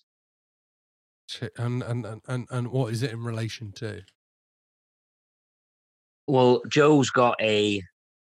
Joe has got a um a surprise for Ruddy, a nice surprise, and Oh, really a nice surprise. it's a, it's a bit bloody horrible. I, this is quite a dark scene in the context of this hmm. show. I thought. Well, I thought it really. I, I was surprised. I went, "Oh, right." There's no, but it's not played for laughs. There's no. It's it's quite. It's yeah. It's not nice. Well, the fact, yeah, because obviously they have tied up the owner of the Staten Island house Yeah. and threatening him. And like the thing I was like thinking is, if this is true, this is fucked. Yeah. up. I, Al I was going to say. witness to this. Yeah, I was going to say to you, is this eh, because I I didn't know I I didn't see this happening, and I wondered if is it any if has that ever been a thing that's been mentioned before in all the stories of the because surely it would be something that would be a thing 'Cause it's a pretty. I mean, the guy yeah pisses himself. Well, like is it? From what I, I just find it from what I remember, is I never I I I, I may be wrong here. Obviously, like anyone listening, if I am wrong, I never remember hearing this story like per se, but like I remember like the like there was like silly things they did. Like somebody uh, like it might have been this house. If somebody needed like basically like a new a new roof on their house and like they paid like they paid for the roof to be like redone and stuff like that and there may be illusions that kind of like the mob caught wind of stuff and like stuff got settled but i don't particularly buy that like al ruddy was directly involved and like was like paid witness to something like this happening because like that is Yeah, I, I, felt the same. I, I just not that it was it because it, it is. We know that bit, eh, bits of it are flights of fancy or fantasy almost, but this.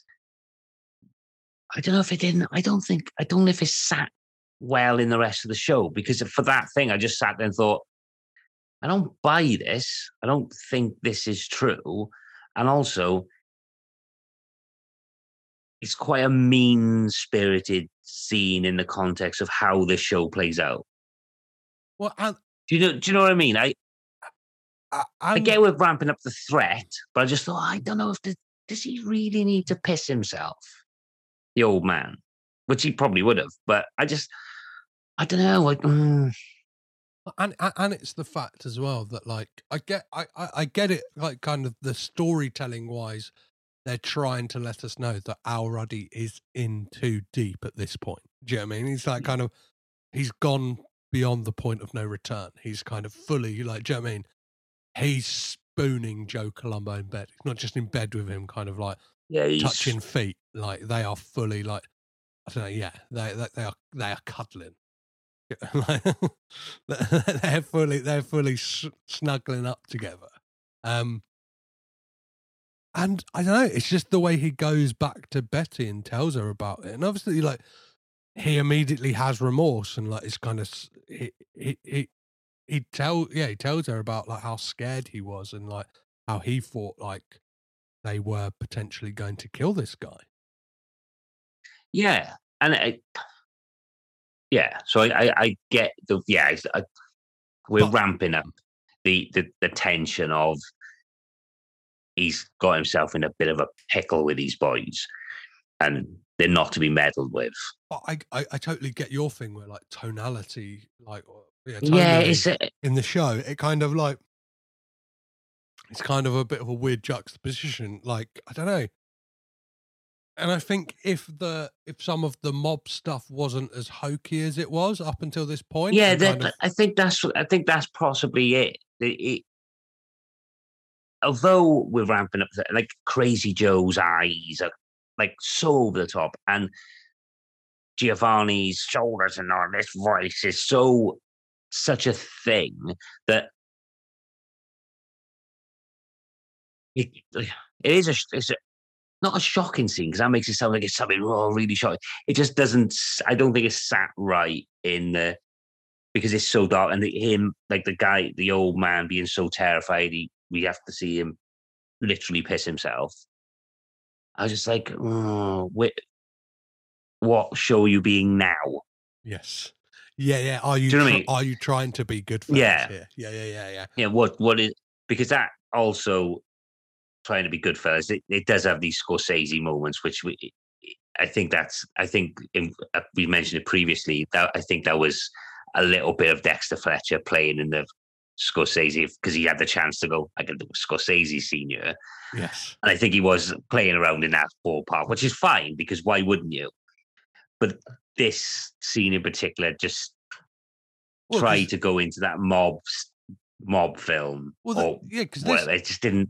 This episode's directed by Adam Arkin. Like, um, Hmm. yeah. So, like, uh, but yeah, it does. I don't know. I don't. I. I, I like. I, I get it. I. I get what they're trying to do, and it's Hmm. like it kind of. I don't know. It's like maybe it's, it's a bit of intrigue of where this series will go in regards to like, are they going to go to lean into some of that more darker stuff as episode kind of uh, as the episodes progress? Because obviously, what? Yeah, with four episodes into a ten episode run. Yeah, like- I mean, it's only. Yeah, I suppose it's only four. Like, it could easily because of there's darker elements to the story. There's, I mean, you've got the mafia involved, and we all know, you know, Bob Evans wasn't always the nicest of chaps. So, yeah, maybe we will lean into that a bit more, which is kind of suggested. We'll get into at the end that it is we're taking a darker, well, mm, not serious tone, but it's a different tone to the end of this episode to all the others. Yes. So, um, yeah, Betty tells uh, Al that Charlie Bluhdorn that, that next morning will be at a racetrack. Um, one of the things I felt with this scene is that they just wanted an excuse to film a cool scene at a racetrack because it's like it looks pretty cool, right? Like the fact that he's, in that kind of underpass, like where the jockeys are getting ready and the horses are kind of trotting. It's like, did it? like, Were they like we've done too many scenes in like uh bars and like uh, Yeah. do you know what I mean? Like a restaurants, like let's just do a scene in a Again, yeah, the this show this the shows do have a tendency to do that because we earlier on we had the like I said the Scorsese scene where it, it would seem that someone said to Dexter Fletcher, "Do you want to do you want to do a cool party scene with some cool music?" And went, Yes. "Fuck, fuck, fuck yeah, I do." So they just give Bob Evans wandering around a party looking at the Hollywood side, yeah. and you just no relevance with the show whatsoever, really. And but we'll, sound, we'll, cool. we'll soundtrack it to a to Yeah. to, to, to a uh, a Rolling Stone song, like Rolling really Stones. lean into the fucking Scorsese-ness of it all. Yeah, yeah. So yeah, and, and you had that, and I think this, uh, like you say, was a this is a good looking scene that is in a different environment, but it could have been in a conversation. but yeah, and it yeah, and it's the thing. These are these are probably moments that would have happened over phones, right? Like or like, um, or yeah, as I said, in like meeting rooms or like out for out for breakfast or lunch or dinner kind of thing. Like not like not like I'm going to meet you at a racetrack at the break of dawn. Yeah, you could have. it- It's a scene really where, yeah, yeah, meet at dawn at the racetrack. It could have been in the conversation between Ruddy and Betty, tied up all together. But it is it is a kind of pivotal scene, right? Because it's kind of Mhm. it's something that's again, it's this episode is kind of Al Ruddy getting like going deeper on every aspect of his life, right? Like getting deeper into the mob. He's kind of getting deeper into this uh thing of almost like I don't know, from moment one, he's kind of breaking the the producer rules. He turned he's turned up to a premiere and bummed out the vibe, and then throughout the episode, he's kind of, despite the, despite the advice he's got from like his kind of senior, he's kind of ignoring it and like really going rogue on things. And this is this scene, obviously, yeah, because he's there to convince Charlie Bluhdorn to, I don't know, like yeah, go over Bob Evans's head and say like we're casting Pacino. Yeah. And he's done it exactly what Evans told him not to do. Don't go over don't go over my head again. And he does. which leads to this this phone call. You motherfucking Judas. I warned you not to go around me. Bob, look, that's not what I was trying to do. You It are just grateful fuck. Charlie Bluhdorn sells auto parts, sugar, cigars, and a tiny part of his business is Paramount. He could set it off tomorrow and not give a fuck. I took a chance on you and you stabbed me in the back. I don't like Pacino! He's a huge mistake. But I guess he's in the picture, isn't he? But you know what? Now we're gonna do things my way. You got Pacino for Michael. I get Jimmy Card for Sonny. Not a problem. I already said Carmine Caridi. Well, then you fucking unset him! Oh, you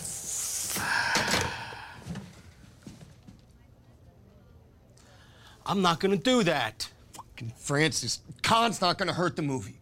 Okay, so he's not Caridi. You begged me for Brando and Pacino, and I delivered them. Take the fucking win, man. Give Bob his dignity. Let's move on. I, I I think Miles Teller in that moment is great, right? He's like a man on the fucking edge. Yeah, it's the first time like it's the first time you see him truly show his frustrations and he's fucking losing it. Like properly.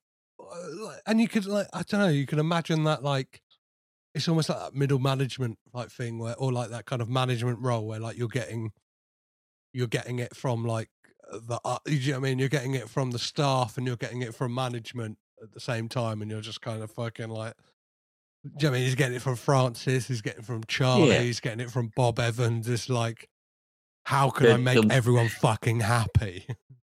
Yeah. Yeah. The right, well, everyone just fuck off for a minute moment. Because that's where he's at. It's like, I just need five minutes where if nobody is fucking with me. And you can see that. And he is really good in that moment. Definitely, like, and I, I like, I kind of like, uh, I like Dan Fogler again. Was like, he's kind of like just the, like, and stuff like that. It's just like little small moments like that, and like the kind of, uh, but, uh, but again, Matthew Goode, like, like,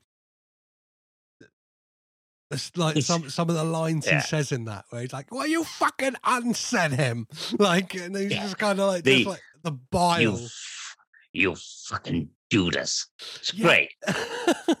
Yeah. And what is it he says? He says about he's like fucking Pacino, like I don't like Pacino. Yeah, I don't, I don't like Pacino. Yeah. I like which the- is again which is really like the moment again where the truth is that Evans doesn't give a he just doesn't want Pacino. I don't like Pacino. And that's what he's saying. I just don't like Pacino. yeah, That's it. yeah, and it's like he's got this kind of idea of what a Hollywood star is, and Pacino Yeah. doesn't fit. And I guess And it's been said a few times like it's, he's not Evans's type. He's not Evans's type. And then we get to the truth of the matter. He finally just says it outright. You just don't like him. Yeah, because then it's like put upon Al and Andrea that they have to like Francis kind of like in the weeds of like having to sort it out and like I think he says like I'll I'll I'll, I'll call Bob E- like yeah Francis said I'll call Bob Evans say that James Caan will be like Yeah. a, a, a good deal. Like you go tell Pacino that he's got the role. I've I've kind of like I don't know. I've got some fires to put out over here whilst before we start shooting. Um, and then yeah, we get we get another we get we get another little scene of our boy, um, Al Pacino in this. Uh, Anthony Ippolito. What do you what do you what do you what do you make of what do you, what do you make of this small scene? Yeah, because uh, yeah, we have the because they have to go and tell him, don't they? They're telling him he's got the part. He is gonna be Michael, and you know, Pacino's doing his soft voice, head to the side, and uh, it I got some bad news for you. Mm, uh, yeah. They, they said I was a fucking shrimp, didn't they? They said I was a shrimp. I've I, I've signed up to this movie, the gang that couldn't shoot straight. See the with the, the turn of the head, I I'm I'm fucked it for myself really because all I can think about is Princess Diana. You know, you know the I softly spoken and head to the side and just straighten up, mate. Have a chat. But yeah, I, I know it's really mannered, and but then we we we discovered it's not that. The voice is pretty good. I just I yeah, I, I still I can't get on board with it. What's I don't really know why.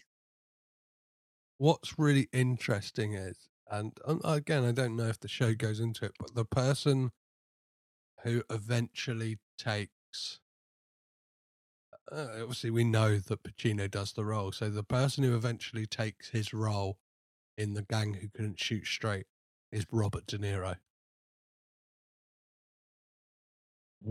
Well, there you go. I did not know that. And then it's like that thing of like, Al Pacino never did this film.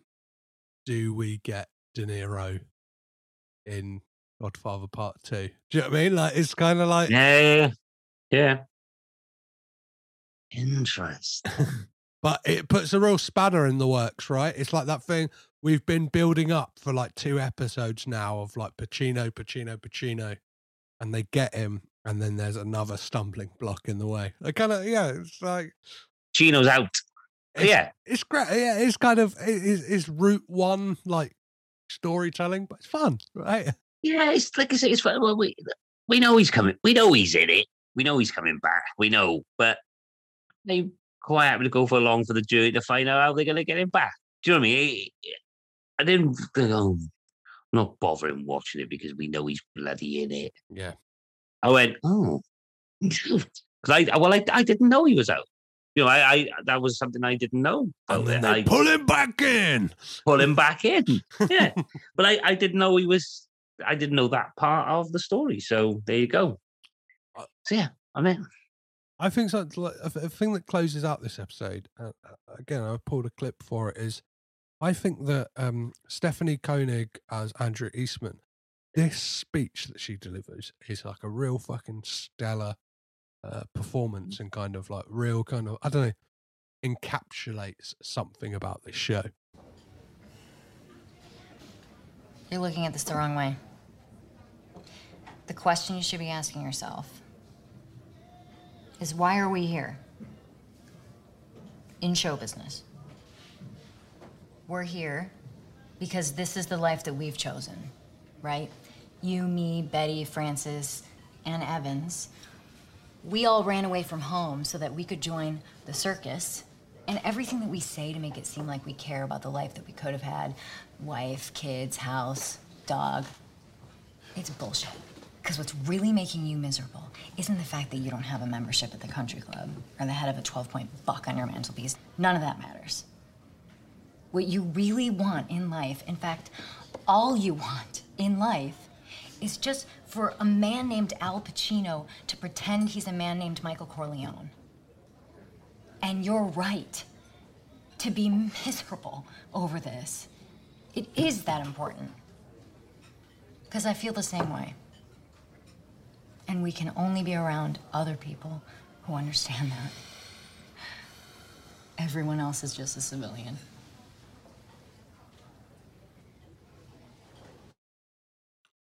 So it's great, right? Yeah, lovely bit of stuff. Yeah, because it's a first. Like Juno Temple's had those chats and things, but mm. again, like like you said earlier, it's when the t- when two characters get those quiet moments, slow it down.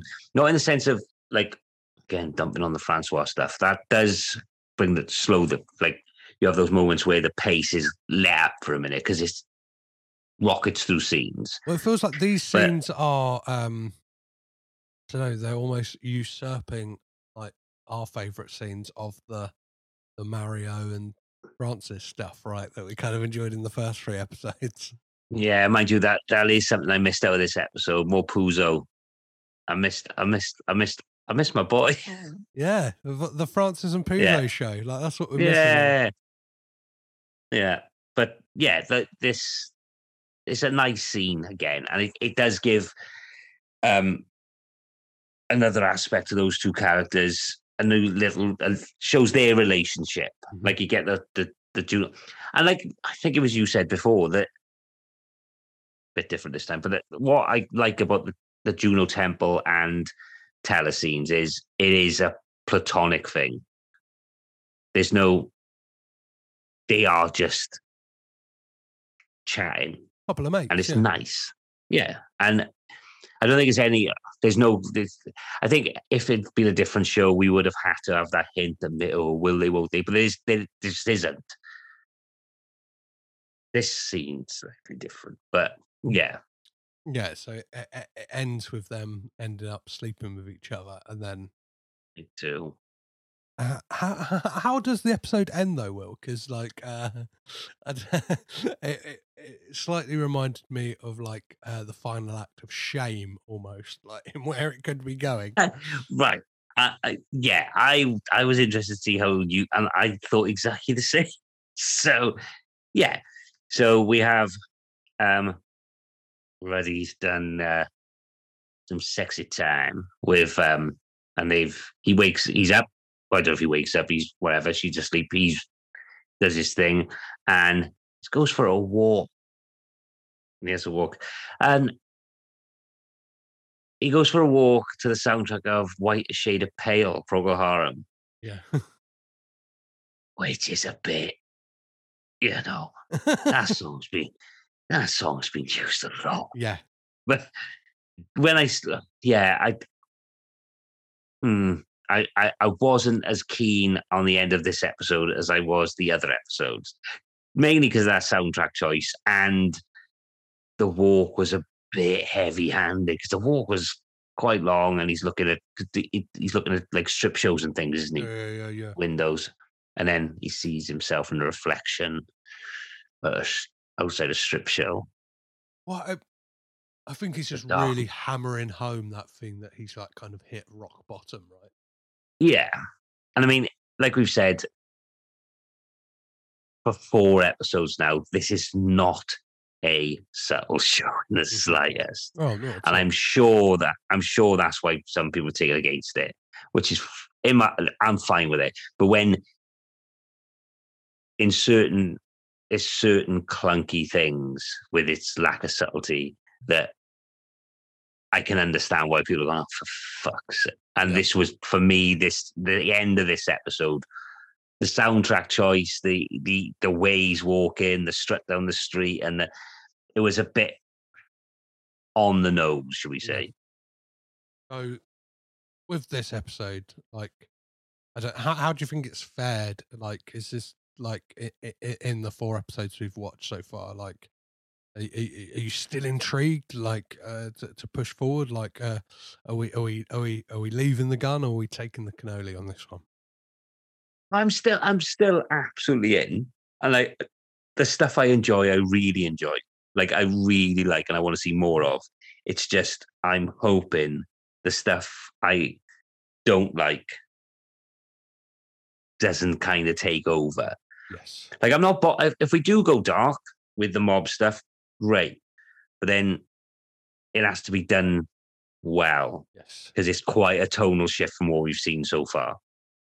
Yes, and I think obviously we're rattling on to we're getting closer and closer to the film being filmed, right? Mm. Like that's got to be next episode, or if not the episode Yeah. after. Like I hope they don't forgo the fun stuff that I've enjoyed. Like the, I want the fun stuff when they're making The Godfather and it Mhm. being enjoyable and fun again. I hope we have that and less of Francois and the personal stuff and the. I hope we don't try and take a turn into high drama. yes, Give me the fun. give you know? me give me the fun. Yeah. Give me the fun. Well, I got I got sangria. I want to have the fun. we're, we're here for the fun. We're here for the the fun times and the good wines. That's what we do Mm. here as we talk the offer on um, Yeah, Coppola Connections. So, um, yeah, if you've enjoyed this episode, please be sure to join us next week where we'll be talking about episode five, which is titled "Kiss the Ring." Which uh, any any guesses what that could be about? Um, Will. I'd rather not. Let's leave it at that. So, if you enjoyed this episode or any other episode of the podcast, please be sure to rate, review, and subscribe on Apple Podcasts or wherever you're listening to this podcast. Right now, if you happen to know somebody who has only watched this series and never watched The Godfather, if they're if you're watching along with us or any of that good stuff, please don't hesitate to get in touch, which is on all social. So that is Twitter, Instagram, Facebook, Letterboxd, and TikTok at Caged In Pod, or you can drop me an email, which is cagedinpod at gmail.com. Where can people find your good self, Will? Just Twitter. I will at Will Chich. I do use Instagram at Bill Chich, but as I've said a million times, I'm terrible at it. So Twitter at Will Chich. Perfect. And as ever, Will will be tagged in all of the posts promoting this episode. So yeah, join in the conversation on the offer. Um, felt weird to say the conversation because that's uh, another Francis Ford Coppola film, which I don't think will get a limited series because it's not as popular as this film. Uh, so, as ever, I've been Petros Patsilivus. I've been Will Chich. We've been talking the offer. Again, join us next week. Until then, take care of yourselves. Bye bye.